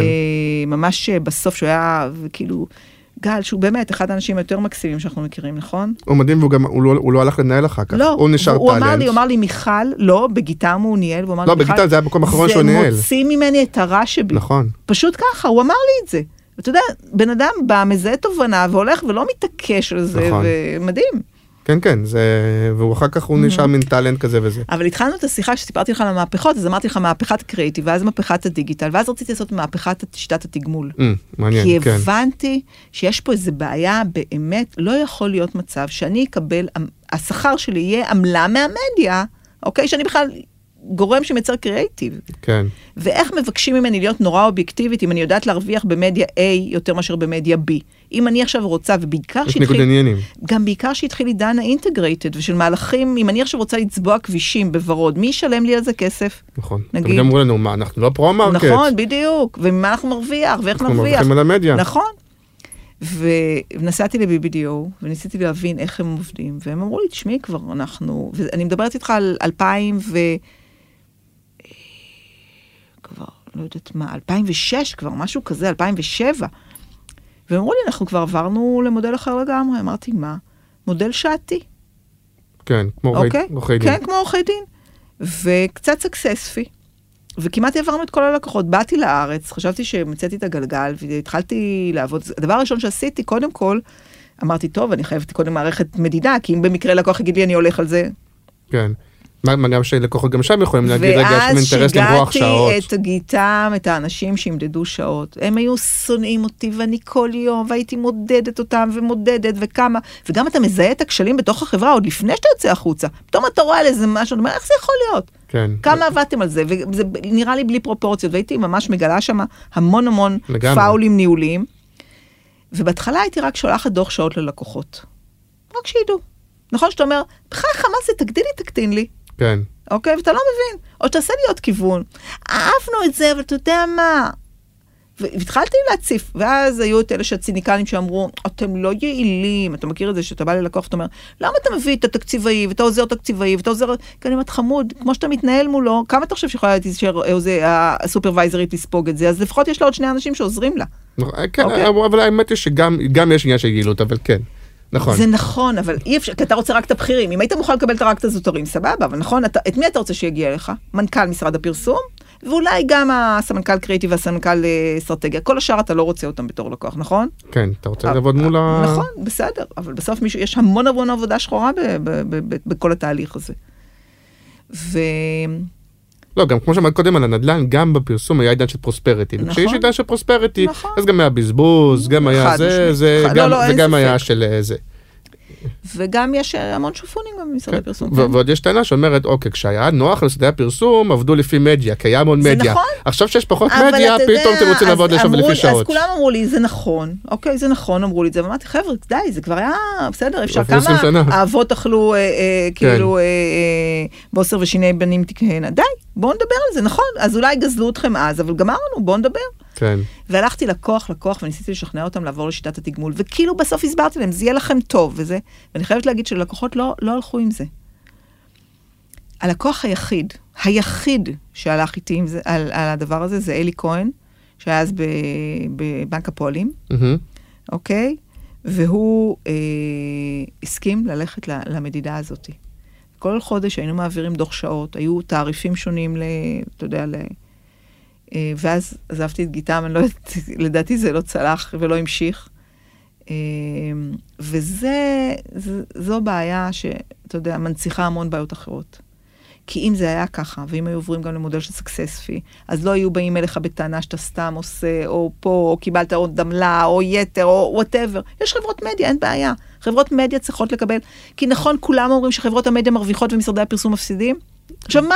בגדול, מה חברות המדיה עושות? עושות פלנינג מדיה, על הכיפק. אז הן צריכות לקבל אחוז, אוקיי? אבל מי עושה את כל העבודה? עכשיו, זה לא יתואר. נכון, זה לא יכול להיות הדבר הזה. האנומליה הזאת מנציחה המון, המון כשלים, וגם מייצרת בסוף קריאיטיב בעיניי פחות טוב, כן, למרות שאם משרד הפרסום מתוגמל על סקסס, אז אולי הוא יהיה יותר שמרן, כי הוא יגיד, רגע, עכשיו אני, אם די קשה... או שלא, למה? המון אנשים בעולם העסקי מקבלים, חלק מהמנכ"לים, לא מעט מהשכר שהם מקבלים, הוא סקסס, בסדר? הוא בונוס. ויש את הנועזים, ויש את הלא, אתה יודע. כן. אז עכשיו, טוב, לפני זה, נגיד, רק כדי לסכם נגידם, אז נגיד מה, יש איזה קמפיין, איזה מהלך, איזה משהו, שאת אומרת, זה הדבר שיזכרו ממני בגידם? תראה, אני אמרתי שוב, אני אגיד את זה, ששלושת הדברים שאני הכי גאה בהם, הם הדברים שנשארו לאורך זמן. ואני תמיד אמרתי לאנשי האסטרטגיה, שהפיצוח הקריאיטיבי קורה בשולחן האסטרטגים, אוקיי? דבורצקי שהייתה פה, היא בשבילי הסמן הימני לדבר הזה, אוקיי? אז אני חושבת שבונה זה אחלה כסף. כן. של חישגת, שזה בעיניי פיצוח, ולראיה זה עמד... הכסף שלך קונה יותר של שופרסל, בסדר? שזה פיצוח אסטרטגי של לעשות, לדבר על מחיר, אבל להמיר מחיר לכמות. כן, להפוך, כולם דיברו על יותר זול, ואמרים באותו כסף אתה קונה יותר. נכון, והגלת הלימוזינה הזאת, והדבר השלישי זה ניקול, לקחת מותג מטריה, שזה דבר מאוד מאוד קשה, מותג מטריה, שפרוס על פני כל הסופר, ולבוא ולהגיד, אוקיי, בשבילו זה, ובשבילך, ולקחת את כל המקום הזה של הניקיון בבית, ומי, ואת כל ה... כי בסוף אני מאמינה בקמפיינים של תובנות אמיתיות. והם בשוק שבו, בוא נגיד, שוק הסאנו למיניהם, שהיו נורא נורא מוצריים, ואת עבדו נורא נורא מותג, ונורא הצליח להם, ודווקא בתקופה האחרונה פחות. נראה לי שם החיבור לקימברלי, וזה אני לא מבינה למה. כן, אבל הנה, זה דבר שהוכיח את עצמו, היה... אני עד היום... תגיד לי, איך לוקחים פרמיה על נייר כסף? כולה נייר כסף, והם צריכו לגזור פרמיה. נכון. זה מדהים. היום הייתי בסופר פעם, היו שני מותגים של ניירות כסף, לקחתי ניקול. נכון. זה גם עלה אותו, לא משנה. עכשיו אני אספר לך שאת השחור הזה, שבאנו אליהם עם הצבע השחור, הם צרכו עלינו עד לב השמיים, כי עשינו את זה. כי לבן זה נקי. כי היה סטודיו, אז מעיין רשף עבדה בעצם בגיטם, בנינו סטודיו בגיטם, לפני שהיא עזבה ופתחה את הסטודיו המדהים שלה, שייק דיזיין. והיא עשתה את זה, ואני זוכרת שבאנו עם השחור הזה, והם צרכו עלינו, ואמרו שאנחנו לא מבינים כלום, כי צבעים של נייר כסף זה כתום בכל העולם, וזה, ואמרנו להם, תקשיבו, אתם ב100,000 נקודות בסופר, חייבים איי-קאצ'ר. ואז היא הביאה את שני האלמנטים הגדולים האלה, התפוח האדום והתפוח הירוק על הסנדוויצ'ון, או כל מיני דברים כאלה. כן. לקח זמן, אבל בסוף הם תפסו את זה, וזה עשה שינוי, ואני... תראה, היה לנו אז את הסיסמה, את התובנה הזאת על ה-WWW בפרסום, נכון? יש את ה-W הראשון, שאתה מסתכל ואתה אומר, וואו, וואו, איך עשו את זה, וואו, מדהים, מרשים. ה-W השני זה what the fuck, נכון? כל ההזויים האלה. ואנחנו רוצים להיות ה-W השלישי, שוואלה, שיושב על תובנה, וכמות השעות שהשקענו בלפצח תובנות, ומצגות על תובנות, ומה זה, וכשיש תובנה אמיתית, ובשלושת המהלכים האלה שדיברתי איתך, הייתה תובנה אמיתית, צרכנית אמיתית. כי אתה יודע איך נולד הכסף שלך קונה יותר? ששאלתי את המטפלת שלי, שהייתה דינה של הילדים שלי, אמרתי לה, דינה, תגידי, איך את מחליטה איפה לקנות? היא גרה בראשון בזמנו, והיה את כל החצי חינמים וזה, אמרתי לי, תקשיבי, לי יש 300 שקל, איפה שאני ממלאה עגלה יותר גדולה, אני יודע שזה מקום יותר זול. והבנתי מה היא עשתה, היא עשתה המרה. תמונה צרכנית פר אקסלנס, מה שנקרא. היא עשתה המרה מכסף לכמות. כן. וזה בסוף, לכו חפשו תובנות. אם אתם רוצים פיצוחים קריאיטיביים, קודם כל תמצאו תובנה אמיתית, ולא תובנה ג'נרית כזאת ש... והמטרה הייתה בסוף להצליח להיות באמת סוג של המקן וזה, כי עשיתם שינוי מאוד גדול, אבל עדיין בתוך הבאומן אדלר, לא, נדבר בזה, לא מספר אחד. או שזה לא כמו... לא הייתה מטרה עכשיו להיות מספר אחד. תראה, אני הייתי אלו לקוחה של מקן, כשבאמת היה אורן פרנק ושירה, והם אמרו, נעשה בשבילך את ההבדל, נכון? זה היה כזה. למותגים, זה היה הסלוגן שלהם, הפוטפרינט, והוא נעשה את ההבדל. ואני, כאילו, כשבאתי, קודם כל אני צמחתי בעולם אסטרטגיה, בסדר? זה משהו, הייתי, לפני תנובה הייתי בחברה תיעוץ אסטרטגי, ועסקתי באסטרטגיה, ואני באמת מאמינה בזה, ואני מאמינה שחברה צריכה ללכת בדרך הזאת, ולא לזגזג ולסמן, ואני לא אהבתי, בעיקר כשיש גם תחלופה של אנשים, שכל פעם בא מישהו ויאללה תעשה לי משהו אחר, ולכן נורא התעקשתי שהאסטרטגיה תהיה מבוססת, מבודלת. אז להגיד לך שמישהו היה יותר אסטרטגיה, אני רציתי שהקריאיטיבים בא מעולם של אסטרטגיה, והיו משרדים שבחרו להיות נורא קריאיטיביים, אבל של הבלחות, היו משרדים שהיו מאוד אסטרטגיים ולא ידעו לתרגם את זה, אני רציתי שזה יהיה קריאיטיב, מבוסס אסטרטגיה, ובזה שלושת המהלכים האלה, הם מהלכים מבחינתי, שאני עושה צ'ק, אני יודעת ששם נעשתה עבודה, כמו שהאמנתי שצריכה לעשות. אוקיי, ובוא נדבר רגע לסיום על גלובס רגע, כי באמת עכשיו אנחנו בואו נחזור ל... אז א', הבחירה נגיד באברהם זה כבר בתקופה שלך או זה לפני? כן, כן. משרדי חדש. כן. אז גם אולי אפשר להגיד עוד פעם, כי יודעים שאני כזה... מעריץ ניסים, אז אפרופו אסטרטגיה, זה אולי מעריץ, אולי האסטרטגיה הכי טוב בארץ באחד מהזה. כיף גדול. תקשיב, אני לא מכירה אותם, לא הכרתי אותם לפני זה. אני חושבת שאני לא בטוחה, אולי פעם אחת ראיתי את ניסים לפני זה, תבין כמה, כאילו זה עולם קטן, אבל לא פגשתי אותם. הם מדהימים, וכיף לעבוד איתם, ואמרתי להם, חבר'ה, אל תתרגלו, כי כל דבר שהם הביאו זה היה בינגו. בסדר, הם הביאו למדד המותגים, אם אתה לא מותג, אתה לא מותג, את התמונות במוזיאון, הברקה, חבל על הזמן. שחר פילר, טל קיסרי, שהוא ארט, כאילו, בזהו, ניסים. תקשיב, חגיגה, באים, עובדים, עכשיו, כאילו, הם מצד שני אומרים, וואלה, באנו, הבאנו רעיון, גם אתה יודע שהרבה פעמים אומרים חגל, על הכיפק, ובסוף לא קורה, הם אומרים, קורה. הטפו טפו, שימשיך ככה. לא, כי את גם לקוח שכיף לקבל, זה את לקוח כזה שהוא... אבל יכול להיות שגם לא, אתה יודע, יש כאלה שחושבים שאני לקוח קרצייה, כי מה, היא חושבת שהיא מבינה, והיא עשתה, והיא זה, אני... לא, אבל כאילו, יש את הדיבור הזה, לאנרג'י גיבר, אנרג'י טייקר, גם כשאת... פעם תפיסתי, גם לתור לקוח, את אנרג'י גיבר, גם שאת לא, זה לא מתוך כזה מעקמת פנים, זה כאילו אפשר יותר מגניב, אפשר זה אהבתי, אבל, זה כאילו את לא מין כזה סמברקסים. באמת חושבת שקריאיטיב טוב עושה את העבודה. כן. ומצר שיחה, וכשהם הביאו את הפילטר הווירטואלי, את הקמפיין ללמד, אמרתי, קודם כל זה תובנה מדהימה, נכון? זה תובנה, יש לנו במד... באמת על האיפור עכשיו שעשו. כן, בין אימוג'ית לשפת הסימנים, אוקיי?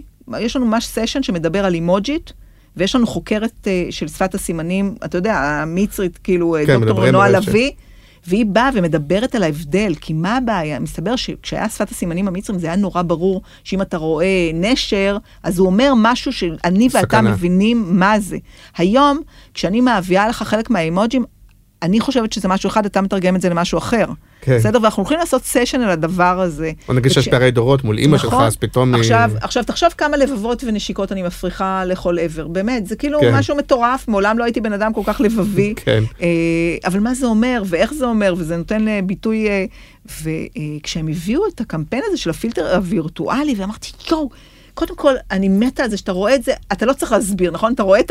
זה גם אימג' מאוד חזק. חזק, והדבר המדהים, בעצם הפרזנטורים שלנו של הקמפיין הם סמנכלי שיווק או קריאיטיב, שבחרו ואמרו גם למה הם בחרו את זה. זאת אומרת, יצא גם מעורבות, או טרום עמד יצר מעורבות. כן, אבל בוא נדבר על האתגר הגדול של גלובס באמת, בכלל עיתונות, עיתונות כלכלית, מותג. א', נגיד מרקר, כן הצליחו אולי לנחש לעצמם איזה משהו שהוא יותר חברתי ורולניק, והם נגד המחוברים, וזה וזה. כלכליסט ניסה להיות יותר אולי, אני סתם לא מצג אף אחד, אני מזה. כלכליסט אמר אני כאילו מנגיש, אני בגובה העיניים, עיתונים כלכליים זה לא רק למנכ"לים. דווקא גלובס בעיניי הרבה זמן היה כלי עבודה, גם היה קמפיין נורא יפה פעם שהוא כלי עבודה, וגוזרים אותו וחותכים אותו, והוא כלי עבודה. תראה, קודם כל אין ספק שהוא הקטגוריה. כשאתה אומר גלובס, אתה אומר הקטגוריה. אוקיי. ברמה שיווקית נגיד שגם נורא כיף, כי יש לו שני דברים מבדלים מאוד רציניים, אחד הצבע, כן. ושתיים שהוא מחולק בערב. נכון. זאת אומרת, זה שני דברים כאלה שאתה... שבעידן שלנו זה מצורף. נכון. כי אין איזה משמעות לערב, אם אתה מקבל ידיעה, מצד שני, עדיין... אין משמעות בערב? לא, גם פעם עיתון הרי זה חדשות של אתמול. גם לפני האינטרנט, העיתון הוא חדשות של אתמול. עכשיו, בעידן האינטרנט בכלל מי רוצה לקרוא חדשות של אתמול. אבל היום אתה כבר לא קורא בעיתון את החדשות, רק אתה קורא את הפרשנות ואת הדעות. ויש משהו בכיף כזה בערב שאתה בא, אני למשל לא משנה מה, גם לפני שהייתי בגלובס, אתה בא, אין מצב שאתה לא מדפדף בזה וקורא איזה משהו ש...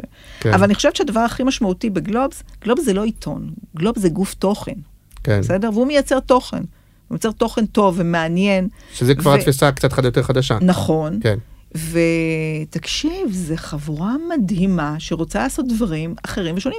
לפני שבועיים הוצאנו מוסף להט"ב על התחום העסקים ואנשים מהם באמת שהם נמצאים בעמדות מפתח, והם דיברו על הקושי, שנכון, אתה, לפני שחשבנו על זה, אמרנו, מה זאת אומרת, אנחנו כבר אחרי המהפכה, נכון? ופתאום אנשים שהם בכירים, באים ומספרים על הקושי, שלא אומרים להם, אוקיי, אתה לא יכול לעבוד, אבל אומרים, אתה יודע מה, תצניע את זה, אולי זה לא טוב מבחינת הלקוחות שלנו. אתה מבין כמה דבר חשוב זה לעשות את המוסף הזה, ולהביא אותו באופן מאוד מאוד מקצועי ומאוד ענייני, ולדבר על התופעה. או לפני חודשיים אנחנו כבר המון זמן מסקרים את נושא של פועלי הבניין, ואתה יודע, השקופים האלה שאתה לא יודע, אתה אומר, פועלי הבניין, ועשינו מיצג, ובוועידת הנדל"ן בחרנו את עולם המליאה לדבר על פועלי הבניין ועל באמת הקטל הנוראי הזה. זה קצת לסובב להם את המברג לקהל. ורוב, אני אגיד לך מה זאת אומרת, הקהל לא היה כמעט. הוא בחר ללכת לאולמות הקטנים. וישבנו מול כמעט אולם ריק. ידענו שזה מה שיקרה, אבל זו האמירה שלנו. זאת אומרת, יש בזה כוח מאוד מאוד משמעותי, ובסוף גלובס אומר, אני פרו-עסקים. בסדר? אני, כן, עיתון של העסקים בישראל, אני רוצה שהם יצליחו, אני רוצה שהם יצמחו, אני אבקר אותם אם לא עושים משהו, אבל אני לא אחבל, אני לא אהיה שם רק כל הזמן להגיד, עכשיו, נגיד לפני יומיים הוצאנו דוח אמון. אוקיי? כן, זה משהו חדש של... כן, שדוח אמון בא ואומר, הלא, אף אחד לא חייב, אנחנו גוף פרטי. באו אלונה וענת... שזה כבר עשה קצת כותרות. שהם רכשו את העיתון, ביום שהם רכשו את העיתון, הם כתבו את הנקודות שלהם, שזו האג'נדה שלהם. ואחרי שנה באו ואמרו, זה מה שהצלחנו לעשות, זה מה שלא הצלחנו לעשות, אוקיי? למשל, תקשיב, אני הגעתי לגלובס, ערב ועידת ישראל לעסקים. כן. אוקיי, מסתכלים על הדוברים, תום אלונה, מה שגם כן זה, מה אחר, אין מצב שלא יהיה פה, לא יהיו דוברות. כן. עכשיו, אתה מכיר את זה עם הדוברות? ניסינו, פנינו, לא היה. בסדר? הגענו בוועידת ישראל ל-42% דוברות, ששנה לפני זה היו 20%. נכון, שפה יש גם, עוד פעם, תת קרדיט גם לחנה רדו ולמיזם של סופרסונה. נכון, בדיוק, וחנה הייתה הטלפון, כשאני באתי ואמרתי, חנה צריך פה עוד נשים, אז חנה סיפקה נשים. כן. אתה מבין, זאת אומרת, קוראים שהמון המון תהליכים, שבאמת גלובס רוצה להיות פעם אחת עיתון של עסקים בישראל, ופעם שנייה להרחיב את המועדון מבחינת כן עסקים קטנים, וכן אנשי פריפריה, וכן נשים, וכן, זאת אומרת, קהלים, שהמועדון הזה, עם כל כמה שנראה לך, אתה יודע, דיברת איתי על עולם הנדל"ן שהוא שוביניסטי, גם העולם הזה הוא שוביניסטי, עם כל כמה שזה נשמע לך מוזר. ותסביר רגע יותר את העניין של התוכן שאמרת קודם, כי זה נשאר לי בראש סיסמה ולא הבנתי מה זה אומר. כי אני אגיד לך מה, יש אנשים שאומרים עיתון, כבר לא קוראים עיתון, אז קודם כל קוראים עיתון, אנשים קוראים עיתונים, ואם אתה תיתן להם, אז הם גם יקראו, עיתון אני מדברת על פרינט, בסדר, על ה... ויש גם את הגרסה הדיגיטלית, לא משנה אם זה האפליקציה, או האתר, ואנחנו עושים המון בזה. אני קורא באייפד, וזה ממש העיתון המודפס באייפד. בסדר, ויש קומבינציה בין זה לבין מהדורת סוף שבוע, שבסוף שבוע היא באמת יותר מגזינית, יש ג'י ו... נכון. אבל התפיסה מדברת על, אם פעם אמרו digital first, אוקיי, בוא ניתן שם את החדשות, וזה היום מדברים על content first, כן. אוקיי? אנחנו גוף תוכן, ואנחנו מייצרים תוכן, ואתה תבחר כלקוח שלנו, איפה אתה רוצה לקרוא את זה? ואיפה אתה רוצה לפגוש את זה? ולפעמים אתה תעשה קומבינציות כאלה או אחרות, שהן יהיו בעיניי, אתה יודע, אני צריכה לאפשר לך. כן. אבל עכשיו יתחילו להגיד, אוקיי, אז מאיפה הכסף? בסדר? כי כל שוק העיתונות, לא דווקא פעם, הוא כאילו בסוג של בעיה, וכל הפייסבוק וזה שבעצם... אז פעם אחת מדברים עכשיו על חומות התשלום, וגם גלובס עכשיו מדבר על זה שהולך לקחת. נכון, אז תראה, קודם כל, אנחנו רואים שיש בעולם כן גופי תוכן שהצליחו לעשות את המהפכה והצליחו להיות רווחיים, בסדר? זאת אומרת שזה אפשרי. כן. ואני חושבת שאם מישהו מסוגל לעשות את זה, זה גלובס. אני חושבת שהעצמאות של גלובס, ברמת התוכן, אוקיי? באמת גוף נקי מכל... הוא הגורם שיכול לעשות את השינוי. אבל כן יש תוכן שיווקי, דרך אגב. מה? אבל כן יש תוכן שיווקי בגלובס. אבל נגיד פה, למשל, עשינו, אנחנו עובדים עם המכון הדמוקרטי על הקוד האתי, והלכנו פה באמת משהו מאוד מאוד ברור ונוקשה. כי אני אומרת, גם הגורמים שרוצים לעשות תוכן שיווקי, בסוף הם לא רוצים שזה יהיה תוכן שיווקי, אתה מבין? שזה יתאה, כאילו. שזה יתאה.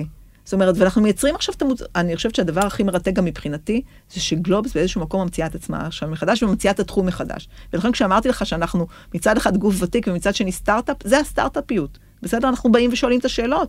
וגם כשאנחנו באים, למשל יש המון גילוי נאות, ואתה בא ואומר, אלון תמיד אומרת שנגיד, הרבה פעמים אומרים, אני לא ראיין אותו, כי יש פה ניגוד עניינים, והיא אומרת, סליחה, זה העניינים. אם אני, למשל, אלונה היא גם מבית וגג, בתחום לנדל"ן, משם אנחנו מכירות דרך אגב. והיא אומרת, אני מבינה בתמ"א 38 ובהתחדשות עירונית, אז תראיינו אותי, אוקיי? אל תגידו, אני לא יכול לראיין אותה, כי היא מבית וגג, בסדר? זאת אומרת, היא מדברת על זה שהדירו אנשים או עסקים, בגלל שזה התחום העיסוק שלהם, אז את מי ראיינת בסוף את האנשים שלא מתעסקים בתחום. שלא מבינים בזה כאילו. נכון, בדיוק. אז יש פה המון המון שאלות, ואני חושבת שהדבר, האתגר, יש פה אתגר באמת מחשבתי מאוד גדול, שכל יום אנחנו שואלים את השאלות. אין לנו תשובות על הכל. אבל אנחנו לא מתביישים ולא מפחדים לשאול. אבל כבר יש איזה סוג של פיצוח אסטרטגי, שאת אומרת, אני רוצה, בעוד שנה, גלובס יהיה שווה, לא יודע מה, כאילו... לא, יש המון, המון ידים שאנחנו... לא, זה פיצוח משהו, שאת אומרת, גלובס הוא יהיה... אנחנו הולכים, קודם כל הולך להיות גם, קוראים לזה G-Brand, בסדר? G מבחינת גלובס, אוקיי? של מוצרים נלווים שאנחנו נייצר עבור לקוחותינו, כי באמת אנחנו גוף תוכן מצוין ואנחנו יודעים לייצר את זה.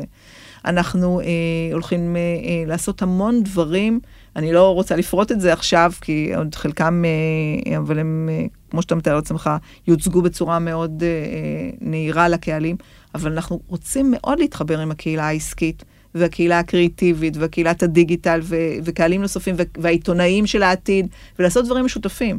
אנחנו רואים את עצמנו גם כמנהלי קהילות, נכון, נגיד הפרסום והשיווק, למשל, זה משהו שהפך להיות דאבל, שאפילו אולי, במקרה הטוב הוא דאבל, דרך אגב. אבל עכשיו, אם אתה תשים לב, בחודשיים, שלושה האחרונים, זה הולך ותופס, נכון, אתה יודע, בתור מי שקרא את הערב בשקיקה, או את פירמה, בסדר? ואתה בא ואומר, איך זה יכול להיות? איך ויתרו על זה? אוקיי? כן, נכון. אני מתאר שוויתרו, כי לא היה ביקוש. אבל ככה אני נכון, אבל אפשר ליצור פורמטים אחרים ודברים, אתה יודע, או למשל, לצורך העניין, עשינו מגזין מונדיאל עכשיו, בסדר? כן. אז שבא ונתן לזה עוד קהל, לתת עוד... שאת היית העורכת המקצועית של המגזין. ממש, נכון, אני הבאתי את הפרשנות ה... ואנחנו רוצים לעשות באמת דברים שהם... בסוף, גלובס הוא גוף, זה לא פילנתרופיה, בסדר? ורוצים להרוויח כסף. אבל אני חושבת...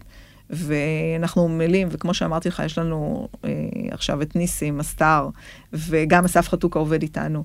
אנחנו נביא את הפיצוח... יש שם את יריב אברהם ודודיק וזה, אנחנו... כן, לא, אני מדברת ברמת האסטרטגיה, לא, כולם יקבלו קרדיטים, אבל אני מדברת ברמת האסטרטגיה, יש, איך אני אומרת, צפוף לי פה מהמוח בחדר, באמת לחשוב על דפוסי הקריאה, ואתה מגלה שאנשים כן מתעניינים בתוכן, והם כן רוצים שיתנו להם תוכן. אתה רק צריך למצוא את המינון, ובאיזה תחומים, ובחלק מהמקומות, זה לא בהכרח רק הניתוח הכלכלי, בסדר? אתה רוצה שירחיבו לך דעת בלא מעט תחומים, ולכן באמת הלכנו למקום שהוא קצת יותר מרחיב דעת, אוקיי? זאת אומרת, קצת יותר בא ואתה נותן איזה, כאילו... דברים שכאילו אתה יכול להגיד, רגע, זה טכנולוגי או זה שיווקי? ואני חושבת שברגע כזה, למשל, יש לנו את רבקה קרמי, שהיא פרופסור רבקה קרמי, נשיאת אוניברסיטת בן גוריון, בסדר? אוקיי. והיא מדברת על, אני לא יודעת אם אתה יודע, אבל קוראים לזה ברקלי של הנגב. אוקיי, לא יודע. לא, אתה לא יודע. כי מדהים מה שקורה שם. היא בעצם הבינה שרוב הסטודנטים שלומדים בבאר שבע, הם לא גרים בבאר שבע. מהגרים. מהגרים. אבל זה לא כמו, למשל, גם נגיד בירושלים זה ככה, אבל ירושלים היא מאוד גדולה, ואנשים גרים בכל מיני מקומות. שם זה ממש מסביב לאוניברסיטה קורה משהו. עכשיו, במקרה הזה אני מכירה את זה גם מהבית, מה שנקרא, הבן שלי לומד בבאר שבע, ואתה רואה את הדינמיקה, באמת נוצר שם כל הרחבות, הילדים יורדים למטה לפיצה, חוזרים מהבירה, ובאר שבע, כאוניברסיטה חיבקה את זה, ובאמת לקחה גם את המרחב הציבורי מעבר לאוניברסיטה וגדעה את זה. היא תבוא גם לדבר על זה, ואז תחשוב על הדבר הזה, שאתה רואה את פתאום כאילו על פניו, אוניברסיטה, שכולם ממדגים מה תלמד ואיך תלמד, ומישהו בא ובכלל אומר לך, רגע, סליחה. אני מסתכל על כל הלייף סירקל של הסטודנט, ולא רק על אם הוא ילמד מדעי החברה או מדעי הרוח, אז כאילו, אני חושבת שכל מיני דברים כאלה, הם יפתחו לנו את הראש ויגרמו לנו, שזה התפקיד של גלובס, כאילו... זה נשמע קצת כמו שהאקונומיסט נתפס פעם כזה, שהוא יותר... גם, נכון, נכון. או למשל, דובר צה"ל, יבוא לדבר על נושא של צה"ל, במיתוג שלו. כן. אוקיי? נשמע מעניין, רגע בואו נעצור במה שנקרא בקידום שזה, א' שזה מאוד מגניב, הבטחנו רגע שלקראת הסוף גם... יהיה לנו פרסים חידונים. אז אמרנו דווקא היה פה משחק מילים שלך, שמגניב, אז אמרנו ככה, 5 הראשונים שיכנסו לקבוצת Creative First והרשמו, הגיע הסוף של מיכל אמירי? כן. כן? לא, אתה אמרת את זה יותר חריף, אני מעדין קצת. לא, אתה אמרת הגיע הסוף, אמרתי, כאילו, זהו, סוף סוף הגיע הסוף. אתה אמרת מתי הגיע הסוף? מתי הגיע הסוף? לא, אבל נגיד, הגיע הסוף של מיכל אמירי, אז 5 הראשונים שיכנסו לקבוצת Creative First והרשימו את זה, יקבלו כרטיס לוועידת מד, וזהו, נשמע נורא מגניב. בעוד שנה נגיד, מה עיקרי הצלחה, או שנתיים, מה יש לך איזה כזה... באישית או בגלובס? שאתה יודע, שנמשיך לעשות דברים בתשוקה ובשמחה, ונאהב את מה שאנחנו עושים, ונקום ונרגיש שאנחנו, אתה יודע, באמת משפיעים ועושים לטוב. כן. אתה יודע, אני יוצאת, מכל שיעור שאני מסיימת לסטודנטים שלהם, אני אומרת, חבר'ה, תעשו טוב. בפנסיה תעשי גבינות או שזה אין סיכוי? אתה יודע, הפנסיה, אני כאילו, אנחנו אנשים שעובדים עם טוריה עד היום האחרון, אז... כן, צפת וזה. נכון, כן, כן. אני אומרת שכשצריך לעשות נכון גיוון בתעסוקה, אז אומרים, טוב, אז אני עונה על המון המון דברים, אני מהפריפריה, אני אישה, אני מזרחית, אז כאילו הכי טוב להעסיק אותי, אני עונה על הרבה קריטריונים, אם אתה רוצה לעשות... אם צריך לסמן וי על המון המון דברים. אז תודה רבה, היה מרתק, ואני מקווה שניפגש ונפגש כמה שיותר גם המאזינים בוועידה. ושבוע הבא, לדעתי, אמור להיות גדעון עמיחי שיספר לנו על פסטיבל כאן. וואו, כיף לכם. אז נשמע, נקשיב. יופי, תודה רבה, להתראות. תודה רבה שהזמנת אותי. ביי ביי. ביי.